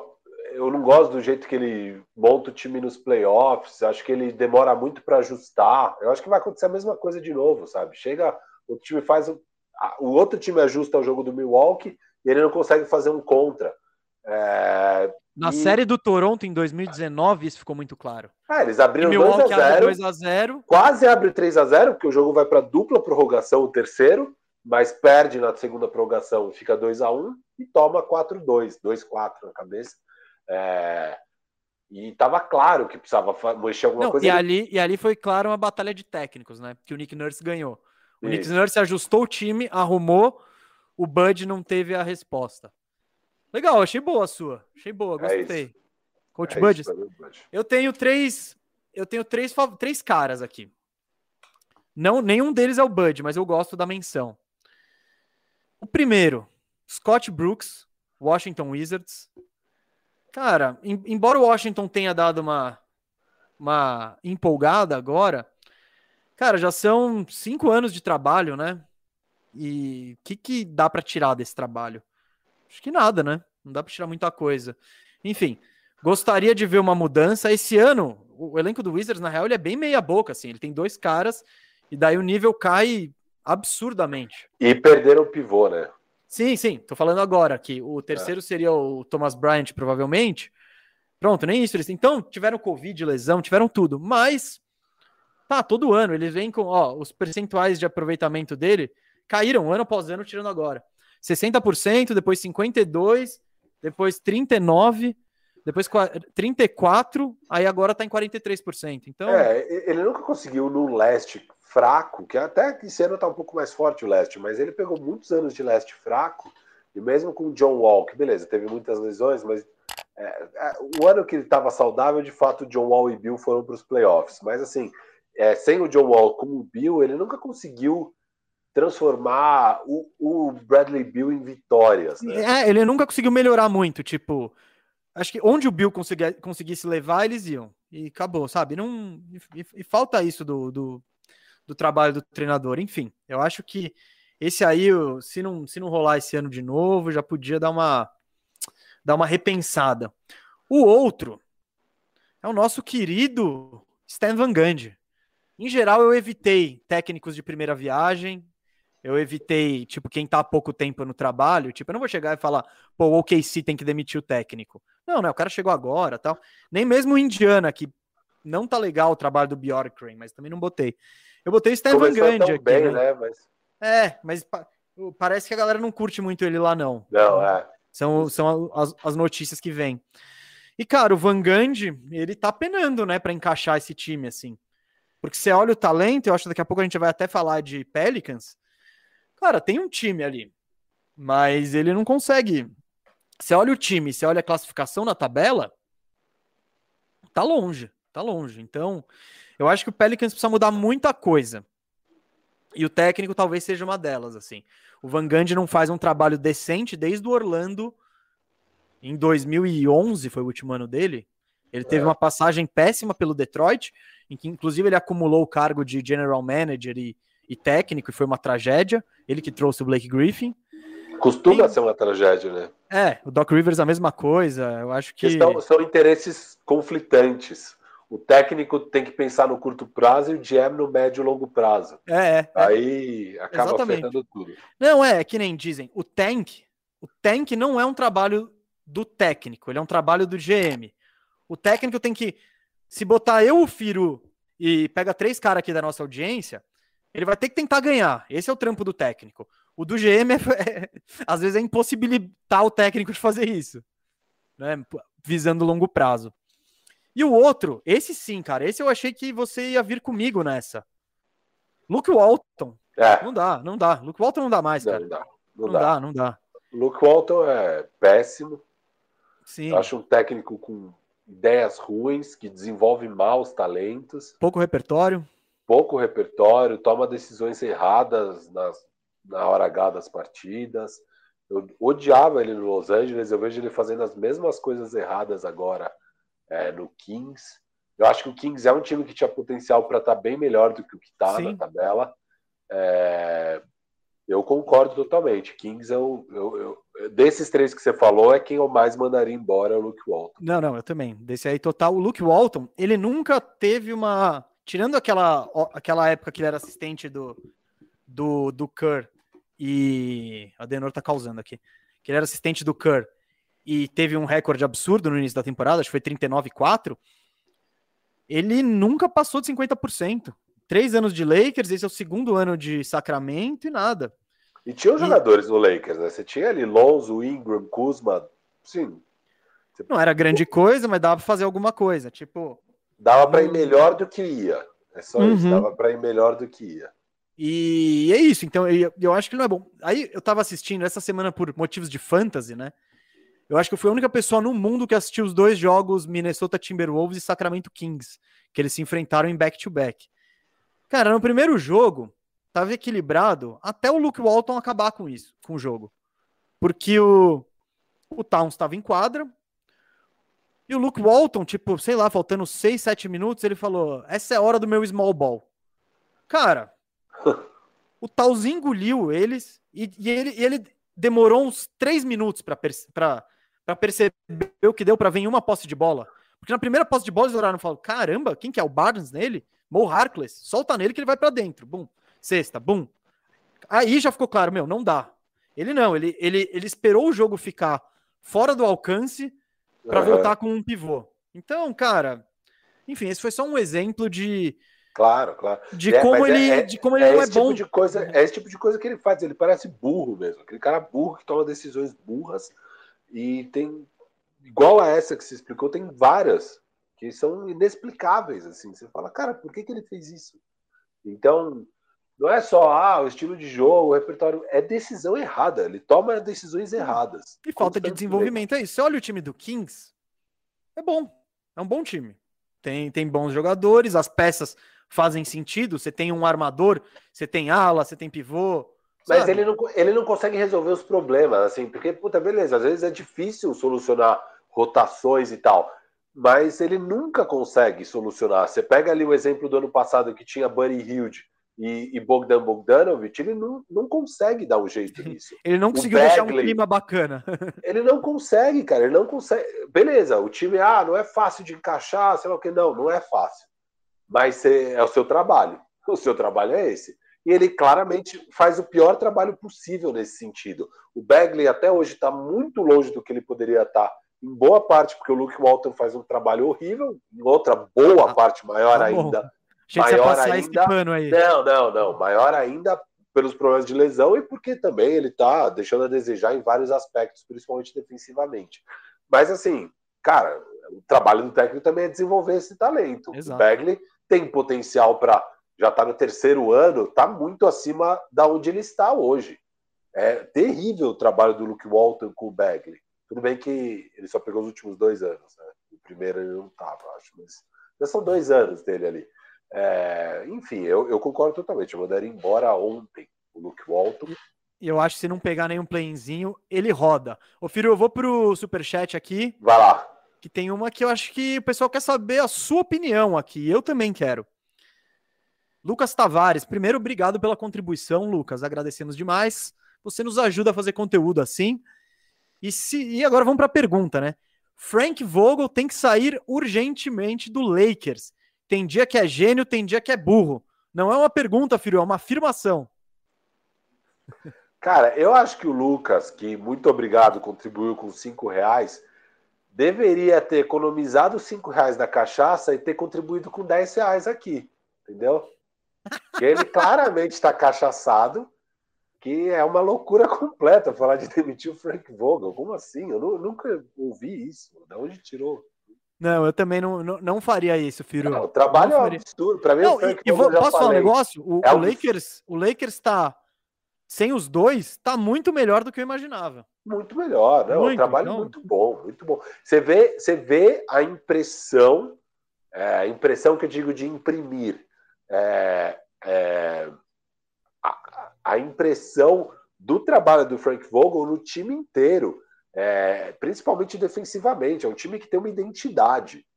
E mesmo sem LeBron e sem Anthony Davis, manteve essa identidade. Óbvio, sem LeBron e sem Anthony Davis, você não vai conseguir ganhar muitos jogos.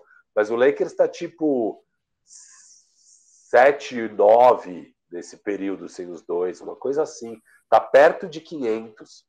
Sem, não, cara... Não, tá, tá, tá muito bem. Tá muito acima de qualquer e cê, expectativa. E você vê os jovens se desenvolvendo, você vê o que o T H T... O T H T deu um salto do ano passado para esse. Você é, vê... o time mantendo essa pegada defensiva muito forte. O Lakers, todos os jogos que dava para ganhar, ganhou. Perdeu os que, obviamente, não tinha como tentar ganhar sem LeBron e sem A D. E o time com o LeBron e com o A D foi campeão, passeando na pós-temporada. Então, eu não consigo ver como algum torcedor cogita a demissão do Frank Vogel nesse momento. Mas, tudo bem. Não, eu tô com você, Firu. Ele... O cara é o campeão, né? O que, que é, você vai falar? O que que... Não, não dá, não dá. E é isso, campeão, e com o time todo baleado, tá aí se segurando tá quinto, ainda, cara. É. Então... Não, e tá longe do... Porque a gente tinha medo dele cair pra sétimo. Uhum. Ele tá longe do sexto ainda. Tá umas quatro vitórias acima do Portland, que é o time que vem perdendo. O Dallas também vem derrapando. O Lakers derrapou menos que, que Dallas e Portland nesse período. Então, tá maravilha. É, o Adenor tá causando aqui. Mas aí, já, já foi agora que, tem, agora que tem imagens, o pessoal vai ver como é difícil esse Adenor aí. Ele gosta de aparecer aqui, ó. Vou tá com saudade aqui, de mim. Aqui, ó. Aqui, ó. Meu papagaio aqui, vamos ver quanto ele tá fica. Tá com saudade de mim esse. Vamos, vamos pro próximo ah. tema, Firu? Vamos. Calma aí, ó. Aqui, ai, caralho, caiu minha... Me arranhou. Não foi uma boa deixar ele como pirata, como papagaio aqui. Vamos pra próxima. Eu que fiz essa, Firu. Você tem mais... Eu vou lá, então. É a você última. Tem mais uma? É, eu também tenho mais uma e aí a gente vai falar de, eu de Oscar. Tema. Vamos aproveitar que você falou do Stephen Gundy. Eu não sei se eu já demitiria ele. É, eu não gosto de várias coisas que ele faz, mas ao mesmo tempo ele achou ali o caminho do Zion, é, Point Zion, ele que achou, e não sei o quanto é mérito dele, o quanto que isso é, seria um caminho natural, é sempre difícil saber essas coisas, porque o Zion é uma força da natureza que naturalmente teria que jogar como o cara para quem você dá a bola. É, só que ele fez isso. E deixou bem claro que o Zion é o cara do time, porque tinha aquele negócio, ah, é o Brandon Ingram e o Zion, né? Não, é o Zion. E o, e o Ingram ainda não entendeu totalmente isso, que é um problema. Eu acho que talvez o Stephen Gundy tenha que deixar mais claro isso. É... Mas é a mesma coisa que o Luke Walton, assim, tem decisões erradas que ele toma, de rotação, é, de substituições na hora H do jogo, de chamar timeout na hora que não deve, de desenhar jogadas não tão boas às vezes, enfim. Eu tenho algumas críticas ao trabalho do Stephen Gundy. Eu buscaria talvez um treinador melhor, porque eu acho que quando você tem um jogador igual o Zion, no nível que ele está jogando, que já é talvez um top dez da N B A hoje, com certeza um top quinze, o Zion com certeza já é um top quinze, talvez seja até um top dez, você tem que começar a otimizar. Então, pensando nisso, não só sobre o Stephen Gundy, mas qual o caminho mais rápido para o New Orleans maximizar o quanto antes esse potencial do Zion, Gustavo? Cara, vamos lá. New Orleans. Eu acho que a solução do New Orleans não é... Eu falei que de... o... o Stephen Gundy talvez possa ser demitido, que ele talvez mereça uma demissão, mas não é isso que vai mudar o time. O, pro... é, o maior é. problema do New Orleans é concepção de elenco. Eu tô olhando aqui. Cara, nenhuma peça das principais eu olho e falo, pô, esse é um encaixe legal com o Zion. Nenhuma. O... Eu gosto do encaixe do Lonzo. Ah, eu sabia que você ia falar isso, mas vamos lá. O... Steven Adams. A última coisa que o Zion ah. precisa é de um pivô de cento e cinquenta quilos parado ali no garrafão embaixo da cesta. O que que... Vamos lá, posição a posição. O que que ele... Que, que, o... que tipo de pivô o New Orleans precisa? Um cara que tenha defesa, que proteja o aro e que tenha um chute de meia distância, que não vai ficar lá, que não vai ficar lá ocupando espaço. É, t- sempre que fala isso, se pensa no Miles Turner, mas não precisa ser o Miles Turner. Se o cara tiver um, um jumperzinho de meia distância, já ajuda. O Adams não tem isso e ele é pesado. Ele fica ocupando espaço ali no meio. Então essa questão do pivô precisa ser definida urgentemente. Porque o Zion também, acho que ele já mostrou que ele não é pivô. Quando ele entrou na N B A, existia essa esperança de que ele virasse, sei lá, um Draymond Green, um pivô baixo e tal. Não rolou ainda. O Zion, até na defesa, ele tem muito que evoluir ainda. No ataque, ele é um monstro. Isso aí já tem o que evoluir, mas ele já é, cara, uma besta. Aí você olha o resto do elenco. Ingram, eu acho ele um bom jogador. Eu acho que ele tem um skill set bem interessante. Só que o problema maior é, pra mim, ele é um quatro. E o Zion também é um quatro. O Ingram vai render mais quando ele puder jogar na posição quatro e conseguir usar esse playmaking dele, essa agilidade, Essa, essa condução de bola e criação de jogadas contra marcadores mais pesados. Então, contra, ele, ele precisa pegar esses outros quatro, esses outros caras da posição quatro, e levar e tipo, fazer, não, ó, meu, eu sou muito mais rápido que você. E aí, quando botar um baixinho nele, ele tira pela vantagem na altura. Ele na, na posição três é mais difícil de fazer isso. Eu acho que na posição quatro ia liberar, é, ia, o jogo dele ia fluir mais. Então, no New Orleans isso é impossível, porque o Zion, aparentemente, ele é um quatro e só joga nessa posição. Uh, o resto, os próprios armadores que ele tem. Eu não vejo... Uhum. Um enca... Não, o Bledson, pff, horrível. Não. Não, é o pior encaixe possível. Mas mesmo e... o Nikkei, o Alexander Walker, que é um combo guard... Não, ah, não, não eu ia chegar depois na molecada. Eu tô falando dos, ah. dos, dos, dos mais parrudos aí. E o outro é o Lonzo Ball, cara. O Lonzo Ball, ele é um distribuidor, assim... Mas eu queria o Zion com um Jamal Murray da vida, com um cara que... Porque é legal o Point Zion, mas aí onde eu acho que ele pode render até mais fazendo pick and roll. Tipo, porque... Só que ele não tem ninguém nesse time que vá conduzir a bola no pick and roll e, se, e, e tem a capacidade de meter o arremesso ou definir lá dentro. Tipo o Jamal Murray. Você faz um pick and roll com o Jamal Murray, você dá espaço, ele sobe para o arremesso. Você marca em cima, ele bate lá dentro. Quando o Zion receber essa bola em movimento, podendo arremessar, ir para dentro ou quicar a bola, cara, vai ser muito difícil parar. Então eu acho que o fundamental, e aí eu acho que é um problema para resolver antes de resolver o Ingram, embora talvez o Ingram seja a forma de resolver esses problemas, é ir atrás desse armador que tem arremesso e que bata para dentro, e tem vários desses caras na N B A. É só procurar. E resolver a questão do pivô. Eu daria um pick de draft, alguma coisa para se livrar dessa cagada feita no Adams. Os próximos moleques que tem aí, que você falou, o Nickeil Alexander Walker, o Kyra Lewis, o Jackson Hayes, eu não acho ainda que nenhum deles é, vai ser esse par perfeito do Zion, assim. Mas tem que testá-los. O ponto é, a concepção de elenco, para mim, tá toda errada no New Orleans. Inclusive, a gente falou isso antes da temporada começar, né? Concordo, é, a gente falou, o Steven Adams, inclusive eu tinha sido muito contra, você até não tinha sido tão contra quanto eu, é, mas é... Eu fui contra a extensão, tipo, pegaram ele ainda, sabe, isso que não, não fez sentido, ele vira como pacote ali, beleza, mas e enquadra é, não, faz... Mas meu ponto é que eles tinham o Derek Favors de graça, era melhor manter o Derek Favors bem mais barato do que, eles deram um pique. Não é, não é que pegaram o cara que tá... Eles deram picks pro O K C pra pegar o Steven Adams. Tipo, sim, não. Foi tá naquela... Fazendo? Ah, provavelmente foi aquele piquezinho... Porque eles têm dois bilhões de picks, né? Eles tinham, né? Porque eles pegaram na troca do Jrue Holiday. Então, eles já aproveitaram esse... Então, mas daí você dá o Jrue Holiday pra pegar um monte de picks e você gasta picks pra trazer o Steven Adams. Não, tá cagada, maluco. cagada, cagada. Maluco. Foi uma das ideias mais idiotas que eu vi acontecendo em tempo real. Eu falava, cara, isso aqui nunca vai dar certo. Steven Adams não vai dar certo. Isso que na época o Zion você ainda nem tinha certeza de que jogador era o Zion, porque ele tinha jogado dezenove jogos. Mas já parecia uma ideia completamente estúpida. O Eric Bledsoe, beleza, veio como colateral na troca lá. É, e você aceita, porque você pegou um, um caminhão de picks pelo Jrue Holiday. E o Jrue Holiday já queria ir embora, porque não fazia mais sentido ali. É, tudo bem, mas obviamente... Bom, o Jrue nunca... Holiday fazia todo sentido, que esse é o armador que eu queria fazer no pick and roll com o Zion. Ah, não, não. não, não. Fazia só... sentido de jogo. Sim, é, é que assim... Pros... É que o, o Jrue queria Holiday... sair. É, ele cansou. O Jrue Holiday já tinha ficado todos, todos os anos ali com o A D e tal, não conseguiram fazer muita coisa. Aí, agora vai ter que começar do zero com um cara que acabou de entrar na N B A e tal. Não, queria... eu entendo. Eu só tô dizendo que esse armador, ele faz é... tanto sentido nesse elenco. O que não, a gente o Jrue Holiday, em que time o Jrue Holiday não faz sentido? Assim, o Jrue Holiday faz sentido em qualquer time. Ele é um jogador muito bom no ataque, muito bom na defesa, eficiente, joga pro time. Ele, é, não, ele, é...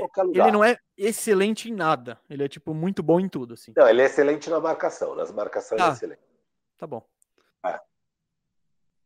E um pouco, e um pouco, tá, e, tá bom, ele não é, ele é excelente na marcação e ele é bom no arremesso, o resto ele é muito bom, vai, então vamos nessa. Isso. Mas então, para mim o caminho aqui pro, pro, pro New Orleans é com certeza, e, e aí é o que eu quero ver com você, porque o que que eles têm em contrato pro ano que vem, né? Eles têm o Zion, o Jackson Hayes, o Kyra Lewis e o Nickeil Alexander Walker. Eles vão ter que renovar Lonzo Ball e Josh Hart, que eu acho que são dois que fazem sentido com o Zion. O Josh Hart faz sentido e o Lonzo faz sentido. Eu gosto de Josh Hart, cara. Eu acho ele um dos, um dos é. jogadores complementares, um dos melhores role players da N B A, assim. É, não tem nenhum que... armador que pega rebote que nem ele. Isso é surreal. Eu acho que tem que, tem que renovar Josh Hart e Lonzo. Aí, cara, são quatro jogadores que você precisa trocar. Que é Nickeil Alexander Walker, Steven Adams, Brandon Ingram e Eric Bledsoe. E o quanto antes. Porque não dá para ficar... Porque, assim, ó, os caras têm contrato aí. O, o Ingram vai até vinte e cinco. O Steven Adams até vinte e três. Eric Bledsoe até vinte e três. Cara, não dá para você esperar tudo isso de tempo tendo o Zion aqui. Senão, quando chega na hora de renovar o Zion, ele já tá puto. Você já precisa... começar a ganhar jogos. Você já precisa pegar playoffs ano que vem com o Zion. Não, não faz concordo, sentido. Eu, eu, a única coisa terceiro, que eu... Uh, pode falar. Não faz sentido. Terceiro ano de Zion e você ainda não tá nos playoffs. Cara, monta esse time. E, então, pra mim, eu já nessa off-season, você já troca Brandon Ingram. Porque você não vai conseguir melhorar seu time, porque hoje em dia o valor de Steven Adams e Eric Bledsoe é, é quase nenhum. negativo. Então, você vai precisar dar o Brandon Ingram. É, e eu faria isso sem a menor dúvida. Eu não sei o que, que você acha. Não, o que eu faria... Eu não, vamos lá. Eu não vejo essa questão do fit uma urgência tão grande em trocar o Ingram. Tá? Eu não acho que ele e o Zion não podem coexistir. Eu acho que o Ingram poderia existir melhor em outro lugar. Porém, eu, eu acho que ter esse armador que vai fazer o pick and roll com o Zion e tal, essa tem que ser a prioridade do time. Então, ir atrás dele. Agora, por que eu exploraria o mercado do Ingram? Porque desse, de todos esses caras que não são Zion, ele é o melhor e o que tem mais valor no elenco. Então, é, se, não dá pra fazer omelete sem ovos. Você não vai pegar um cara bom numa troca dando nada. Embora o, o Pelicans tenha, tenha picks de draft para oferecer, tem esses jovens aí, o Lewis, o Reis, o Alexander Walker. Então, eu exploraria sim o mercado do, do Ingram. Mas eu acho que a maior questão tá nesse backcourt ali. Eu acho que não tem, não tem jogador ali para jogar com o Zion. Ele tá, é quem é? É o Ball e o Hart. É, eu, eu não, sabe, não tem nenhum deles que é um especialista no arremesso, não tem nenhum deles que é um cestinha. Tipo, o Hart é um cara de elenco e o Ball, ele, ele é um criador. Muito bom na defesa, mas com ataque inconstante, não finaliza muito perto do aro, o arremesso é de lua. Então eu acho que isso é mais danoso para o desempenho do Zion do que esse overlap de posição no Ingram. Mas é aquilo. O, se eu sou o G M do, do, do Pelicans, eu tô no telefone explorando tudo que é possível aí para botar um time que faça sentido em volta do Zion, que já tá claro, ele é um talento excepcional. É, é. Dá para montar um time em volta dele. Então... faça isso. É um pivô móvel que tem algum nível de arremesso e um monte de chutadores e finalizadores. E criador. Criador de jogada é. com aproveitamento. Um, acho que um criador de jogada com aproveitamento e dois Sim. chutadores. Não, então, é isso. O que, que você... sabe, não precisa de muito mais. O que, que você acha de... Boston estaria disposto a pegar Ingram pra, e... E, e dar o Jaylen Brown, não? Não, não né? Não. Cara, o Boston, essa base Tatum, Smart e, e Brown, Brown, eu acho que é a, a base que eles querem, sabe? Do tipo... Não eles estão garantindo... É. Bom, se você oferecer uma coisa absurda, mas, por exemplo, eles podiam ter ido atrás do Harden e, e não foram. E, e Ingram por Shai Gilgeous-Alexander.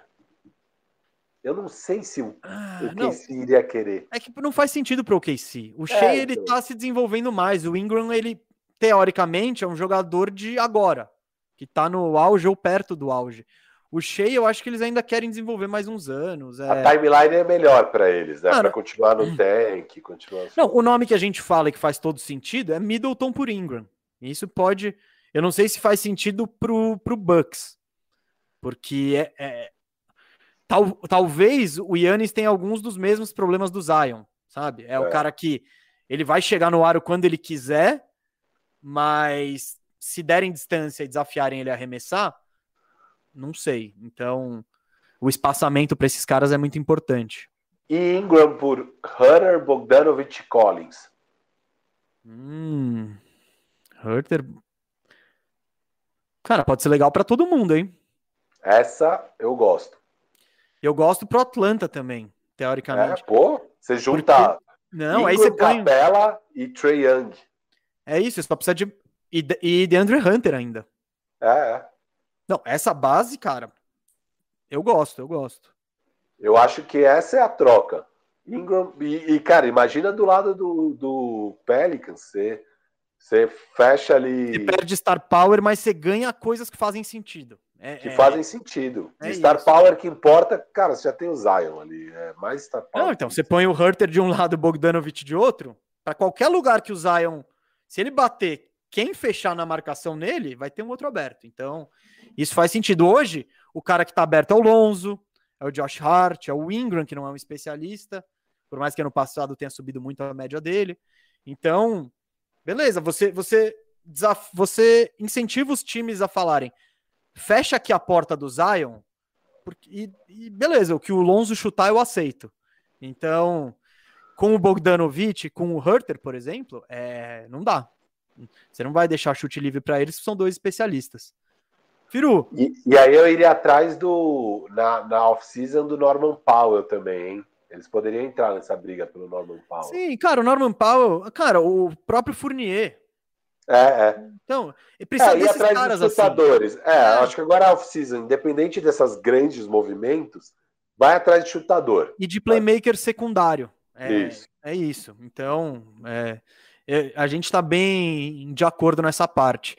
O Shikamaru Dorgado, eu não sei que personagem é esse Shikamaru, eu sou bem ruim de mangá, mas agradeço o Shikamaru Dorgado a contribuição e perguntou, Bill seria uma boa no Pelicans?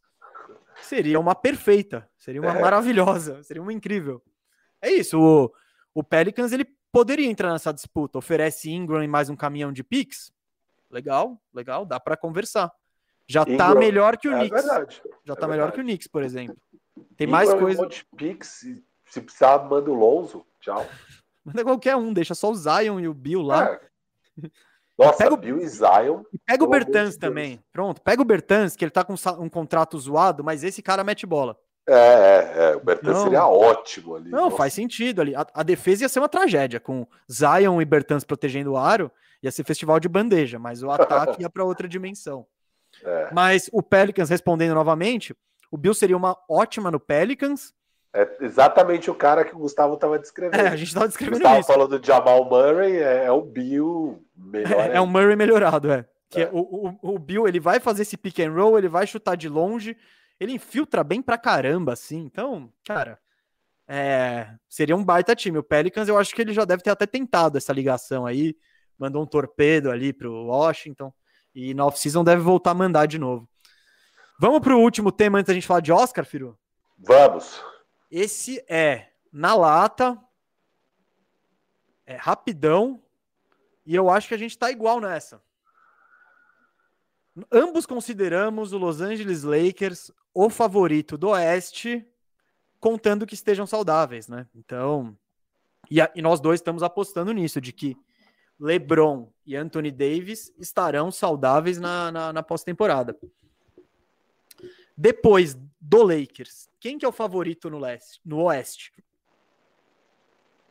Hoje, como que você... Essa, essa é braba. E eu não tô falando quem tem mais chances de ganhar o do Lakers, eu tô falando quem que é o favorito.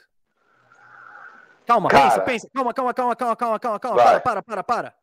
Chegou um superchat enquanto você pensa.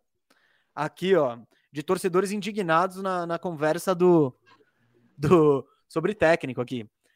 Aqui, ó, põe na tela aí, ó, Cas, Cascão, por favor, o Lucas Tavares. Falem do Stotts, pelo amor de Deus, Cascão tá desesperado. E o, tem muita gente aqui comentando do Terry Stotts, né, como um dos favoritos a ser demitido e tal.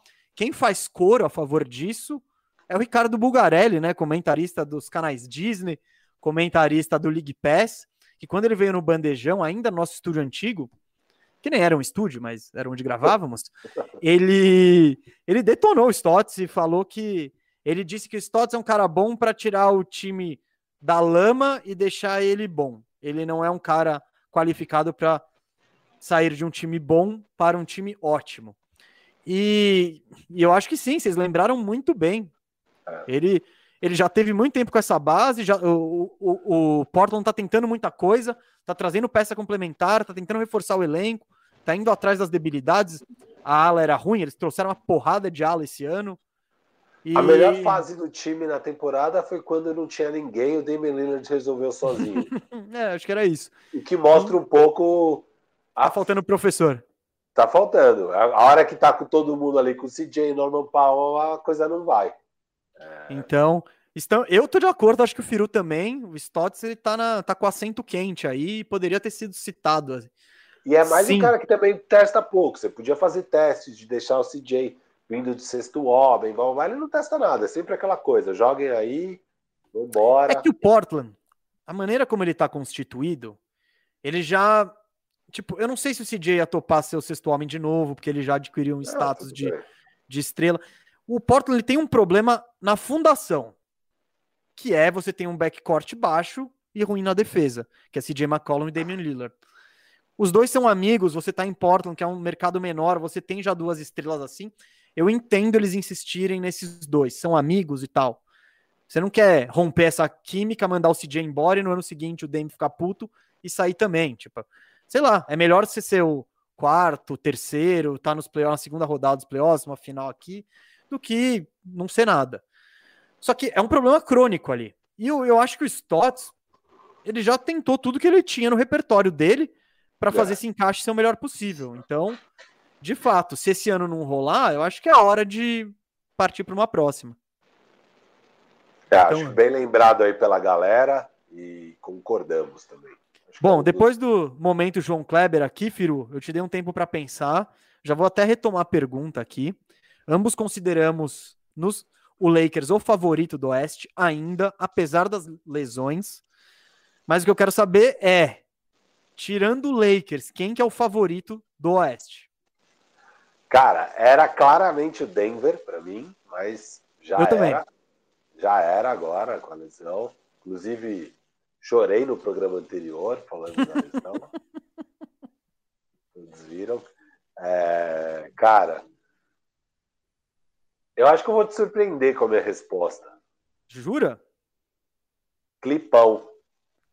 Nossa, eu acho que toda a audiência do Bandejão está absolutamente surpresa. Eu, inclusive. É, cara, o Clippers está redondo. Não tenho o que falar. É...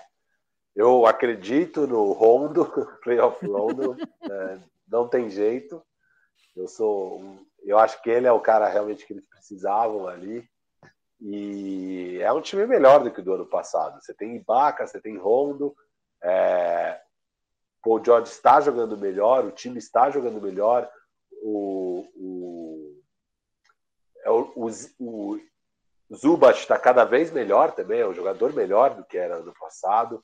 Você tem agora é o Luke Kennard que está ali. Ele jogou, ele, o Luke Kennard, ele, foi, ele chegou esse ano do Detroit. Isso. E ele tem dia que ele não joga por opção do treinador e teve um, esses dias aí ele meteu ponto pra caramba. Porque não, também então, tava mas sem os eu dois. Gosto, né? Eu gosto do Luke Kennard. É um cara que é isso, ele não vai jogar bem todo jogo, mas o jogo que ele tiver bem, ele vai dar trabalho pra caramba na série. É, cara, eu acho que é o time mais posicionado. É, mais do que Utah... Utah, não sei agora como é que tá a saúde do Donovan Mitchell, né? Que, óbvio, é totalmente importante, precisa ver como ele volta dessa lesão. Parece que a lesão não foi tão séria. Acho que não. Então ele vai voltar bem. Tomara. É... E o Phoenix é o outro, né? Puta, esse joguinho do Phoenix é bom pros playoffs, cara. Eu, eu, eu, eu, eu acho que é parecido a chance desses três, pra falar a verdade. Mas se for falar um, eu vou de Clippers. Quem é o seu? Surpreendente. O meu, eu não sei se eu vou te surpreender, mas é o Phoenix Suns. É o Phoenix, né? É. Ah, cara, alguns motivos. Primeiro, identidade. Esse time sabe exatamente o que, que ele é. Cada um, cada cara sabe o seu papel. Trabalho muito importante nisso, desse lado do Monty Williams e do Chris Paul. Então, o Chris Paul, o Monty Williams, claro, de definir isso nos treinamentos, e o Chris Paul de usar todo mundo da maneira como, como prefere ser usado. Eu gosto do Suns porque, cara, o, o Booker, ele também tá me parecendo um bom fechador, sabe? Ter ele na reta final ali, cara. Tem dois fechadores. É, dois e tipo, é isso, a bola tá na mão do Chris Paul, putz, não sei. Olha lá, o, o que, que esse Booker tá fazendo? Pum, meteu uma bola, fala, caramba. Ontem contra os Sixers, que o jogo quase foi pra prorrogação com aquela jogada insana e absurda do Embiid, cara, o Booker tava sumidaço, e meteu três bolas seguidas no, no tipo em três ataques. O Zé Boquinha até, que estava comentando o jogo, ele até que falou que ele estava cornetando o Booker, aí ele falou, é, aqueles termos dele, esses, esses picolé foram pra nós, aí um negócio meio assim. Então, então, cara, eu acho o Phoenix um time com uma identidade muito boa, o elenco é bom, então eles têm peças complementares, é, pô, você vai tirar um Saric do banco, tipo, não, é, não tem só pé de rato no banco. Não é que nem o Golden State, não. que você olha para o banco e fala, meu Deus, não dá para entrar ninguém. O Phoenix, então, e tem isso, e tem o líder em quadra, o cara que já está acostumado, embora todo, quase todo o elenco não tenha essa experiência, o Chris Paul tem experiência de jogar jogo grande, experiência de ter a bola na mão na hora decisiva. Então, e, o, por, e outra coisa também é, a gente viu o Phoenix saudável o ano inteiro, né? Então, eu não sei se isso, entre aspas, vai pesar contra eles, porque todo mundo ficou baleado em alguma hora, e o e Phoenix aí eles não. sobressaíram por isso, é. só que aí nos playoffs, se todo mundo estiver saudável, essa vantagem Exato. eles não têm mais. Eu acho que não, pode ser. Eu também acho que não. Mas, por exemplo, o Jazz. O Jazz tá sofrendo um pouco agora. O Mitchell saiu, tá, o, time, o Gobert não jogou alguns jogos, então é, tá fazendo falta, tanto que o Phoenix tá encostando. Então eu coloquei Phoenix em primeiro, cara, atrás do Lakers, e nesse segundo patamar um empate entre Utah e Los Angeles Clippers. Mas eu acho que, que é por aí. É, eu, o meu segundo time, se não fosse o Clippers, seria o Suns, porque eu acho que é um jogo que encaixa muito bem na pós-temporada, mas quase empatado com o Utah também. Eu acho que esses três estão num nível bem parecido de força, assim, bem parecido. Eu acho que são três times com boa identidade. Acho que vários argumentos que você deu aí pro, pro, pro, pro Phoenix... Você pode usar também para os outros dois. Para o Utah. É... Para o Utah eu posso. Para o Clippers não. Para o Clippers eu acho que não. O Clippers está jogando muito bem. Cara, cara ó, eu, vou, eu vou usar aqui uma frase que a nossa audiência adora, que é, eles têm que me provar. eu, eu não darei o benefício da dúvida para o Clippers. É muito bom. Eu, quando eu falo isso, Gustavo... Os caras depois no corte, principalmente no corte, porque a nossa audiência aqui do Bandejão conhece a gente, tá? Nos cortes, vê os caras.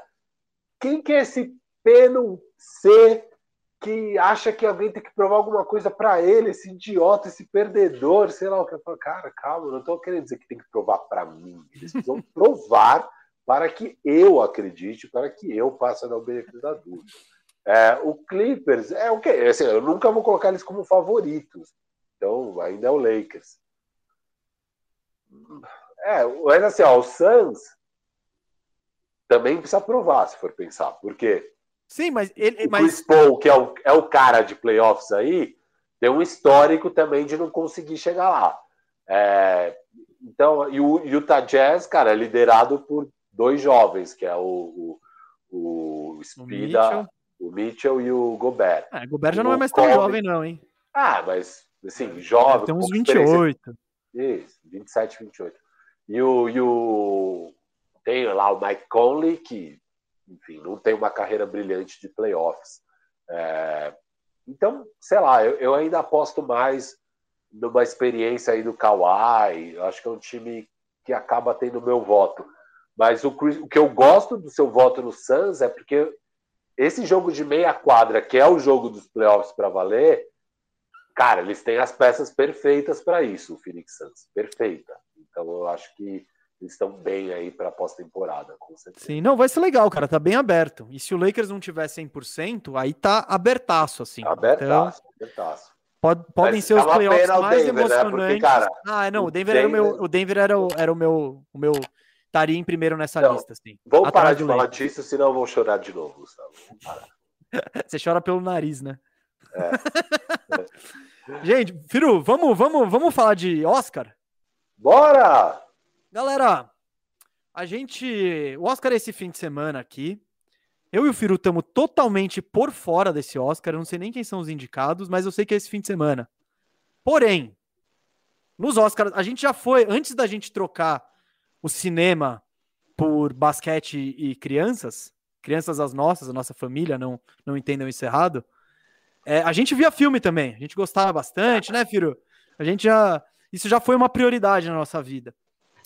Então, hoje o, o, a gente criou um draft bandejão especial, que nós escolheremos, eu vou fazer uma lista de cinco, o Firu vai fazer uma lista de cinco, cada um escolhe uma vez, uma lista de filmes vencedores do Oscar de melhor filme. Então não pode, não pode pegar aquele que só ganhou Oscar de figurino, não, tem que ter ganhado o melhor filme. Eu vou dizer pro Firu... Foi mais difícil do que eu imaginava, que tem muito filme pé de rato aí, Câmera de Rato aí ganhando o melhor filme no Oscar. Essa última década, não sei se eu tô ficando velho chato também, mas deixou muito a desejar. Não é? Você tá comigo?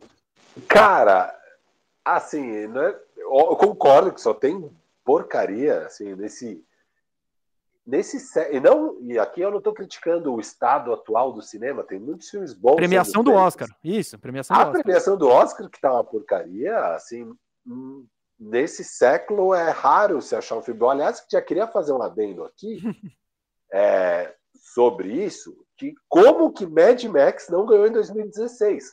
É, assim, ele concorreu e perdeu para... Eu, eu busco aqui para você. Aqui, ó. Porcaria que eles perderam em dois mil e dezesseis. Spotlight. Spotlight. Mas você viu o Era... Spotlight ou você só está criticando? Não, que vi, claro. Não, vi, Critica claro. sem ver. Filme comunsíssimo. O, o é, Mad Max... A história é legal, um filme bem é, contado, história mas... legal, competente, um filme competente. Sim, mas eu acho que essa é a, ma- é a marca do, desses, desse Oscar. É, tipo, são filmes que você vê que você fala, legais. Tipo, o Discurso é. do Rei. Pô, é legal. Mas, né? Esse século tá muito nisso, assim. Então, dois mil e dezesseis era um ano que, puta, Mad Max é um filmaço, é incrível, é uma obra-prima. É, aquilo lá tinha que se ganhar o Oscar, não ganhou. Sei lá, os caras eu não vi esse, dar... Piru, eu vi na sua Só dica. que eu não, eu não acho que é particular dessa última década, tá, Gustavo? Eu acho que é uma história longa aí da academia. Eterno. De, Eterno. de premiar, sei lá, cara. Você tem ali Fargo, é, Segredos e Mentiras e tal, você vai lá e dá para o paciente inglês. Você, é, teve aquele do Shakespeare apaixonado, né? Você noventa e sete tinha... e noventa e oito, vamos lá. Você vamos tinha Além da Linha Vermelha, que é um filmaço, você tinha Vida é Bela, que, enfim, sei lá se é um filmaço ou não, eu gostei lá atrás, mas não sei se eu ainda gostaria hoje, mas Além da Linha Vermelha eu sei que é um filmaço. Bom, a Vida é Bela é maravilhoso, é minha menção honrosa hoje aqui, pode deram ver. Deram pro Shakespeare apaixonado, é. tipo, é, a academia, isso desde lá atrás, cara, então, eu não, eu não acho que é uma coisa específica dessa década, eu acho que eu é essa premiação que é assim, e tivemos que trabalhar duro para pincelar aqui os nossos escolhidos. É, é a, vi, a Vida é Bela é um que eu colocaria no meu top cinco se ele tivesse ganhado o Oscar, que não ganhou. Ganhou o Oscar de melhor filme estrangeiro, inclusive ganhando de Central do Brasil. Então fomos... Que é muito bom também. Que é, que é um, esse filme é muito bom. Firu, você começa ou eu começo? É, pode começar, Gustavo. Tô tranquilo. Tá tranquilo? Tá bom. Então a gente não vai fazer Snake hoje não, para ser mais dinâmico. É um cada um. O Firu é muito, um cara muito maneiro. Então eu também vou pegar um que eu acho que não vai ser seu primeiro, tá? A gente tá muito tá. cavalheiro hoje. Eu vou de Beleza Americana. Gostei. Opa. Gostou?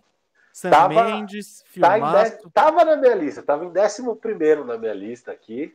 Eu fui gente fina com você. Não, eu, cara, eu gosto muito desse filme, velho. Não é necessariamente o melhor filme do que ganhou o Oscar pra mim, tá, gente? Mas é, é uma escolha que eu me sinto muito seguro. Baita história, assim, muito bem contado, bons atores, e final legal e surpreendente e trágico. Então, se você não viu Beleza Americana, eu recomendo, Firu, pelo visto, também. Nesse ano aí, nesse ano aí que foi o ano de dois mil, é, tava... Foi um Oscar que eu, puta, eu tinha treze anos. Eu gostava de todos os filmes que estavam concorrendo, porque tinha Sexto Sentido, que me marcou muito na época, mas hoje em dia a revenda eu já não acho tão bom. A Espera de um Milagre, que também eu já não acho tão bom assim. E você tinha... reviu? Oi? A Espera de um Milagre, você reviu? Eu revi, é. Tem umas coisas muito piegas, tem uns negócios, assim, acho que pega mais quando você é moleque. E... e... E tinha o Informante, do Michael Mann, que é um dos diretores que eu mais gosto aí desse cinema americano atual. Atual, vai, dos últimos vinte, trinta anos. Atual, lançamento é. colateral, né? Coisas que saíram agora. É, exato. Dá pra ver é... que a gente tá por dentro. E que era o melhor da lista. O Beleza Americana eu acho que é pior do que o Informante, ah, mas é um que filme não. que eu gosto bastante, assim, é um filme que... Foi, foi a estreia do Sam Mendes. Eu gosto do Sam Mendes, é o diretor que eu gosto, era a estreia dele. O Kevin Spacey tá incrível no filme. É, a Annette Bening também é. Visualmente não, eu... ele é bonito, assim, é bem legal mesmo. Não, assistam, assistam. Então vai lá, Firu. Cara, então eu vou pegar um recente, meu único filme desse século que entrou na minha lista pra valer, dois mil e oito, Onde os Fracos Não Têm Vez. Opa, é... estava na minha, hein? Filmes dos irmãos Coen. Eu vi no cinema quando lançou, eu tava literalmente pulando da cadeira de tanta tensão.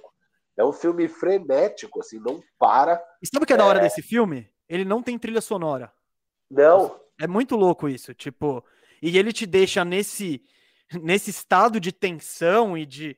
Sem uma música, sem nada. São só com os sons ambientes. É muito é, louco isso. Porque música é um negócio que te inflige a emoção e faz você sentir aquela coisa. Eles não usam desse artifício e mesmo assim você tá tenso, muito tenso durante o filme. Tem um dos vilões mais assustadores de todos os tempos. É, é o Javier Bardem, né? E, e esse foi um ano forte, cara, porque tinha Sangue Negro do Paul Thomas Anderson e tinha Desejo e Reparação, que é aquele com a Keira Knightley, que é maravilhoso. Foi um raro ano bom do Oscar esse ano de dois mil e oito. Ó, eu vou aqui pro superchat, Firu, falando de injustiças. Deixa eu ver aqui, ó. Uma das maiores injustiças do Oscar foram os prêmios que não deram ao Exorcista em setenta e quatro. Olha, eu vou... O, o, o Isaías Luiz, obrigado pela contribuição, obrigado pelo comentário, mas eu vou dizer que o vencedor de setenta e quatro é um filme que eu gosto muito. Bem Você legal. Lembra? Mesmo. Golpe de Mestre. Esse, esse é um filme daqueles filmes com cara de filme antigo mesmo, mas se você vê hoje, assim, é muito legal, assim, é bem divertido, é um filme leve. Uma aventura, assim, né? Uma aventura é... divertida. É com o Robert Redford, não é? Acho que sim, isso. É, é. é bem não. legal mesmo esse filme. Então, injustiça ou não, eu vou dizer que faz muito tempo que eu vi O Exorcista, eu não lembro totalmente. Mas o Golpe de Mestre eu lembro que eu vi e gostei muito, assim. Esse e é era uma parceria boa. O George Hill, diretor, e ele, ele fez alguns filmes dessa pegada. Ele tinha exatamente essa pegada aí do, do Sting. Chama Sting em inglês, é, Golpe de Mestre. É muito bom. E nesse ano também tinha Loucuras de Verão. É, American Graffiti, que é um filmaço é, do Francis Ford Coppola. Não, na verdade, do George Lucas com produção do Coppola. Então é, é o primeiro filme do George Lucas, a estreia dele no cinema, se eu não me engano, antes dele embarcar em Star Wars e essas coisas, ele fez esse filme aí, que é o American Graffiti, que é bem interessante, esses filmes de jovens chegando na vida adulta, que sai pra festa e tal, passado ali nos anos sessenta, é um filme bem legal. Então, não sei não se o Exorcista merecia ser o campeão, mas eu gosto muito do Exorcista, o diretor é William Friedkin, que é um dos meus preferidos, eu amo esse diretor. Ah, você vai falar do filme do bebê lá, do bebê bizarro. Qual que foi lá? É dele também. Eu sei, por isso que eu falei. É, é dele. Coração Satânico, é isso? Coração Satânico, filmaço, podem assistir. É, não, esse é, não assiste não, gente. Se você assiste, se você por acaso ver Coração Satânico, me mande uma mensagem depois da última cena, só isso que eu peço, assim. Filmaço. O Gustavo não viu, o Gustavo estava lendo. Embriagado. Não estava, eu estava lendo. É, e ele chegou no final do filme sem saber nada, viu uma cena e ficou zoando que o filme era ruim. É, eu, eu vi, eu vi, eu provavelmente vi vinte minutos finais e a cena final, e acho que eu tô bem, bem tranquilo com meu, o meu diagnóstico. É um filmaço, mas enfim, é, a gente estava onde? Eu escolhi Onde os Fracos Não Tem Vez, né? Agora é você. É, cara, vamos agilizar aqui, ó. O Onde os Fracos Não Tem Vez estava na minha lista. Ai, cara. Eu vou pegar Um Estranho no Ninho. Não lembro ah. exatamente o ano que ele ganhou o Oscar, mas é uma atuação épica de Jack Nicholson. Se você não viu, veja aí. É um dos clássicos do cinema. Que ele vai, vai para um hospício e, enfim, daí em diante você veja. Firu, tava na sua? Não tava. Eu gosto do filme, mas... não nesse nível, assim, é um filme legal mesmo, a atuação do Jack Nicholson é muito boa, mas não, pra mim não tá nesse nível aí. Vai lá, manda mais um então.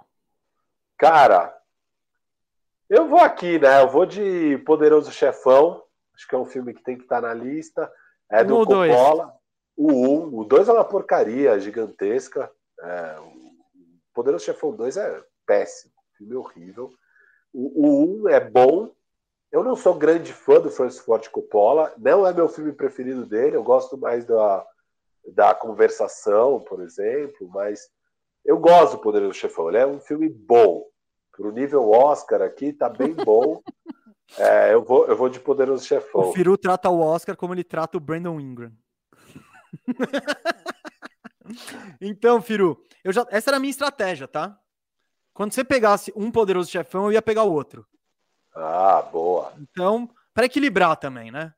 Tá, então, então, você vai... então eu vou de Poderoso Chefão dois, mas aproveitando que o tema é filme de máfia, se você quiser assistir um filme de máfia, eu acho que nessa o Firu concorda comigo, o melhor filme de máfia se chama Os Bons Companheiros, Goodfellas.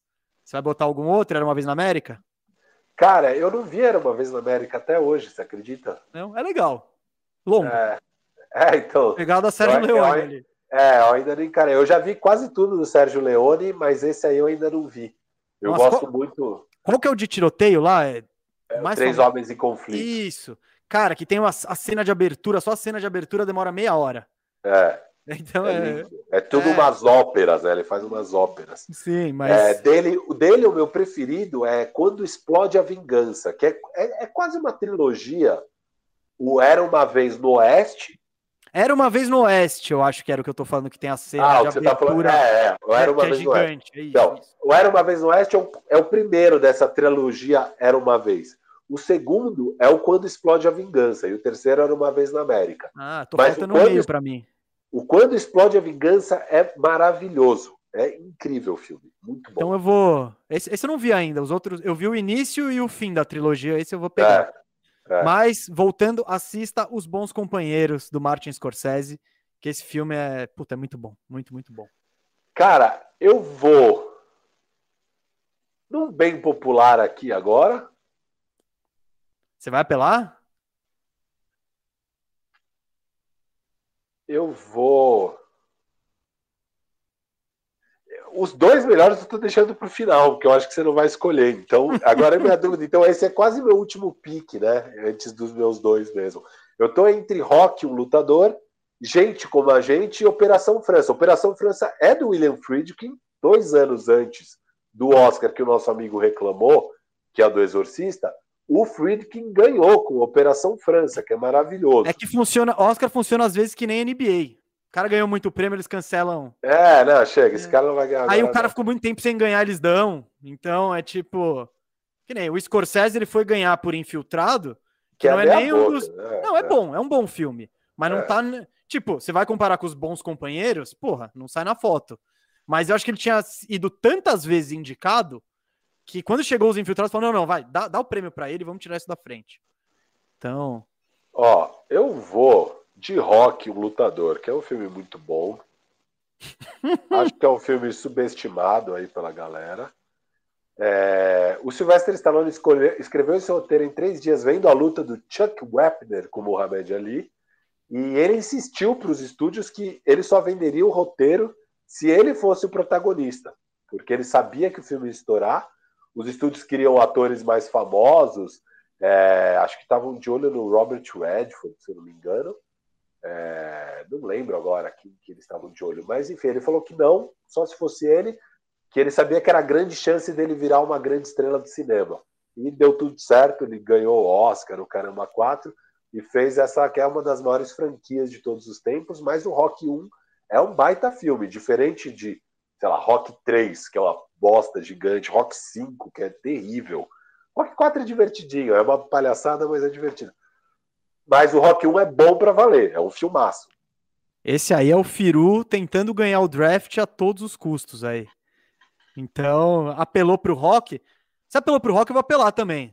Vai lá. Forrest Gump. Ah, sabia que você... Eu achei que você ah, ia pegar cara. antes. Até. Ah, eu não imaginei que você fosse pegar não, na real. Mas o... Cara... Esse filme é muito legal, cara. Ele é, é um baita filme, uma baita atuação. É muito legal como conta a história, né, do Tom Hanks e o paralelo que, que faz com a história americana e como inclui o Forrest Gump em episódios que foram marcantes para a história do país, assim. Cara, é muito legal. A trilha sonora é boa. É, esse filme é, é legal, redondinho, assim. Isso que você tá falando de, de contar a história. O que é legal é a proeza técnica, né? Do, das colagens para encaixar ele. Ali. Ele, ele na entrevista do lado do John Lennon, pô, jogando ping-pong na China, sei lá, sabe? É, é então, bem legal. É o muito... diretor é o Zemeckis, que é um cara que fez De Volta para o Futuro. É um diretor que eu gosto bastante. Ele fez muitos filmes divertidos. Esse é um filme que eu considero também divertido, assim, pra mim tá mais no gênero humor do que qualquer outra coisa, dá pra você dar boas risadas com o filme, E... Sim, sim. Ele, ele é muito leve, ele é tipo é, é gostoso, é. Andamento. Então, e minha escolha não foi nem tipo, ó, oh, esse filme é... Fo... Cara, é um filme que eu vi tantas vezes, e toda vez que eu vi, eu falei, cara, primeiro, quando passa, você começa a ver. E quando termina, você fala, pô, esse filme é bom, velho. Então, é. Forrest Gump. Eu vou último, vou mais um aqui, ó, Gustavo.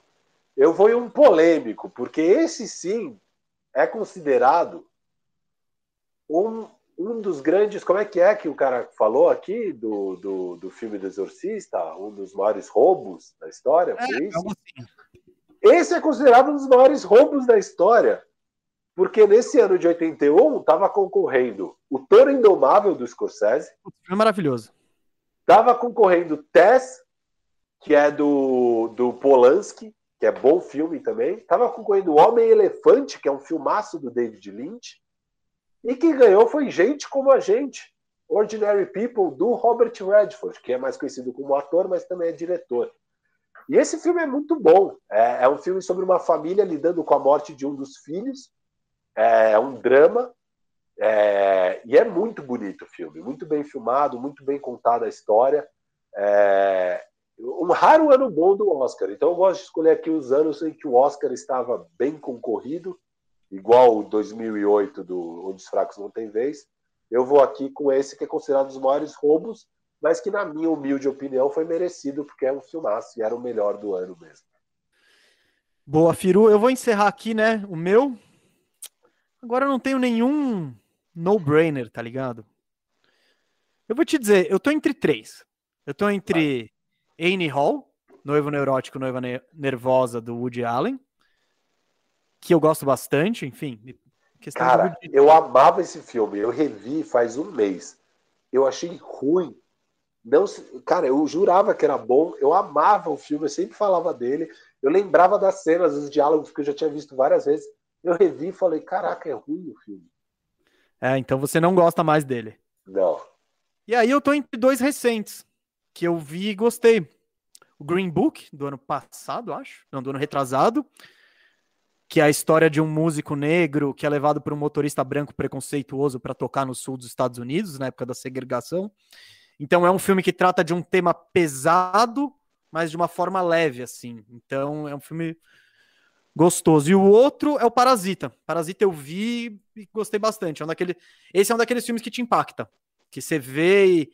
Pô, é com um final inesperado, a história tá sendo construída e você não sabe como vai terminar. E tem aquele final que você, que você assiste e fala, caramba, de fato é importante. Então... Ah, cara, vou, vou, vou dar um tom internacional para as minhas escolhas e eu vou de Parasita, que eu não tinha nenhum filme gringo aqui. Você vai, você vai com os tuiteiros aí, né, Gustavo? Você vai com a galera que tá no hype. Rapaz, você escolheu o rock. Tá no hype. Oh, t- ô, ô, Gustavo. Encerra aí, encerra aí. Ó. Boa escolha, é um bom você filme. Você não viu, sim. Mas é bom? Bom filme, bom filme, Gustavo. Eu não coloquei só pelo motivo que eu não assisti, tá? Mas é um grande filme. Não, mas de verdade... Não, é de verdade, eu estou bem interessado em ver o filme, é, mas realmente não vi, por isso nem cogitei colocar na minha lista, mas falam bem mesmo e eu, eu quero ver. É só uma questão de prioridades aqui, pouco tempo disponível, acabo vendo basquete e Big Brother. Você acaba vendo Big Brother, né? Basquete e Big Brother, né? Mas mais Big Brother, claro. Outro dia estava rolando o duelo dos queridinhos, era Suns e quem que eu te falei? Você tava, tava no Big Brother. O jogo ia acabar uma da manhã, meu filho. Eu não ia conseguir ver. Eu vejo no dia seguinte daí. Lamentável. Vai, encerra aí, porque o Cascão tá no nosso ouvido aqui. Cara, é o seguinte. É, vou trazer um pouco de história aqui, tá, Gustavo? Porque... É tudo que o Cascão quer é história nesse momento. Porque, ó, o prêmio do Oscar começou em mil novecentos e vinte e sete. Só que naquele ano eles estavam dando... Era diferente. Eles davam o prêmio de Outstanding Picture e de Best Unique and Artistic Picture. Já no segundo ano da premiação, eles juntaram e virou o melhor filme. Mas nesse ano teve dois. E eu vou falar de um deles, o que ganhou o outro, que depois foi considerado que não era o maior prêmio, talvez, mas isso retroativo. No dia lá, ninguém sabia qual que era. Quando você vai ver a capinha do filme, está escrito Oscar de melhor filme. Então eu vou colocar. que é Aurora, em inglês Sunrise, A Song of Two Humans, de mil novecentos e vinte e sete.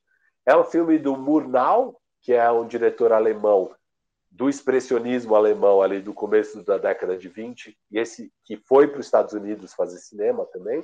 Aqui já é um filme hollywoodiano. É um filme maravilhoso. O filme é de vinte e sete, se assiste hoje.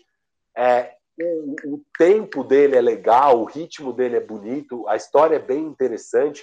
Ele é dramático e é engraçado, ele é emocionante, ele é lindíssimo, atuações brilhantes, a música é bonita. É um filmaço, assim. Para mim é o melhor filme que ganhou o Oscar até hoje. Para mim estava em primeiro na minha lista. É o meu filme preferido de todos os vencedores do Oscar. É, e a revista Carrière do Cinema, que é a revista francesa ali da Nouvelle Vague, é, colocou a Aurora como a maior obra-prima da história do cinema, quando eles fizeram uma edição em mil novecentos e sessenta e sete. Então, se você não confia na minha opinião, vai na opinião desses gênios aí do cinema, É, da carreira do cinema, e, cara, assista, porque vale a pena. É um filme não muito longo, é, e o ritmo dele anda super bem, é bem legal, é um filmaço. Bom, o Firu, ele fez a escolha popular com rock, é, agora ele fez a escolha para mostrar que ele é cult também. E aí ele foi com esse filme que ninguém viu, só ele, que é o melhor não, de todos os tempos. Esse filme é, é popular, cara, é um filme não, muito popular. Você vê é um ele nas conhecido. T Vs aqui, passou na sessão da tarde outro dia. E é, e é isso. E ó, eu não coloquei o filme que ganhou dois anos depois, que estava na minha lista, que é o Nada de Novo no Front, que é um filme sobre a Primeira Guerra Mundial, que vale muito a pena ver também. Assistam. É isso aí. Firu, vamos encerrar aqui para o Cascão parar de encher nosso saco?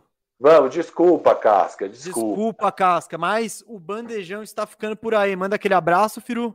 Abraço, me sigam, arroba FiruBR. É, agora é FiroBR nas duas. Algum, algum cara me falou no Instagram que estava disponível, eu mudei. Arroba FiroBR. Obrigado aí, você que me deu um toque, me ajudou. É, me sigam nas redes. Eu estou bem ativo no Twitter e no Insta. Gosto de trocar ideia com vocês. Amo, na verdade, trocar ideia com vocês. Então, tamo aí. Valeu e até a próxima semana. É isso aí, galera. Esse aqui foi o Bandejão número quarenta e um. Se você quiser me seguir nas redes sociais, é Gustavo Mesa oitenta e sete. E no, no Twitter é só Gustavo Mesa. Eu tô recuperando minha senha de lá. E é, o Twitter ele, ele veio com umas doideiras aí. Mas enfim. Segue a gente. Segue o canal Bandeja no Instagram. Aqui no YouTube, se você ainda não segue, a gente tá quase chegando em duzentos mil. E, por favor, se você puder e quiser, né? Seja membro. Ajude a gente com um valor inferior a uma coxinha por mês. Porque nós vamos fazer ainda mais conteúdo conforme a gente tem a gente o suficiente apoiando a gente. Então é isso, pessoal. Agradeço aí o Guto Franco na direção. Abração, grande Guto. Monstro sagrado. E semana que vem estamos aí de volta com mais Bandejão. Até lá.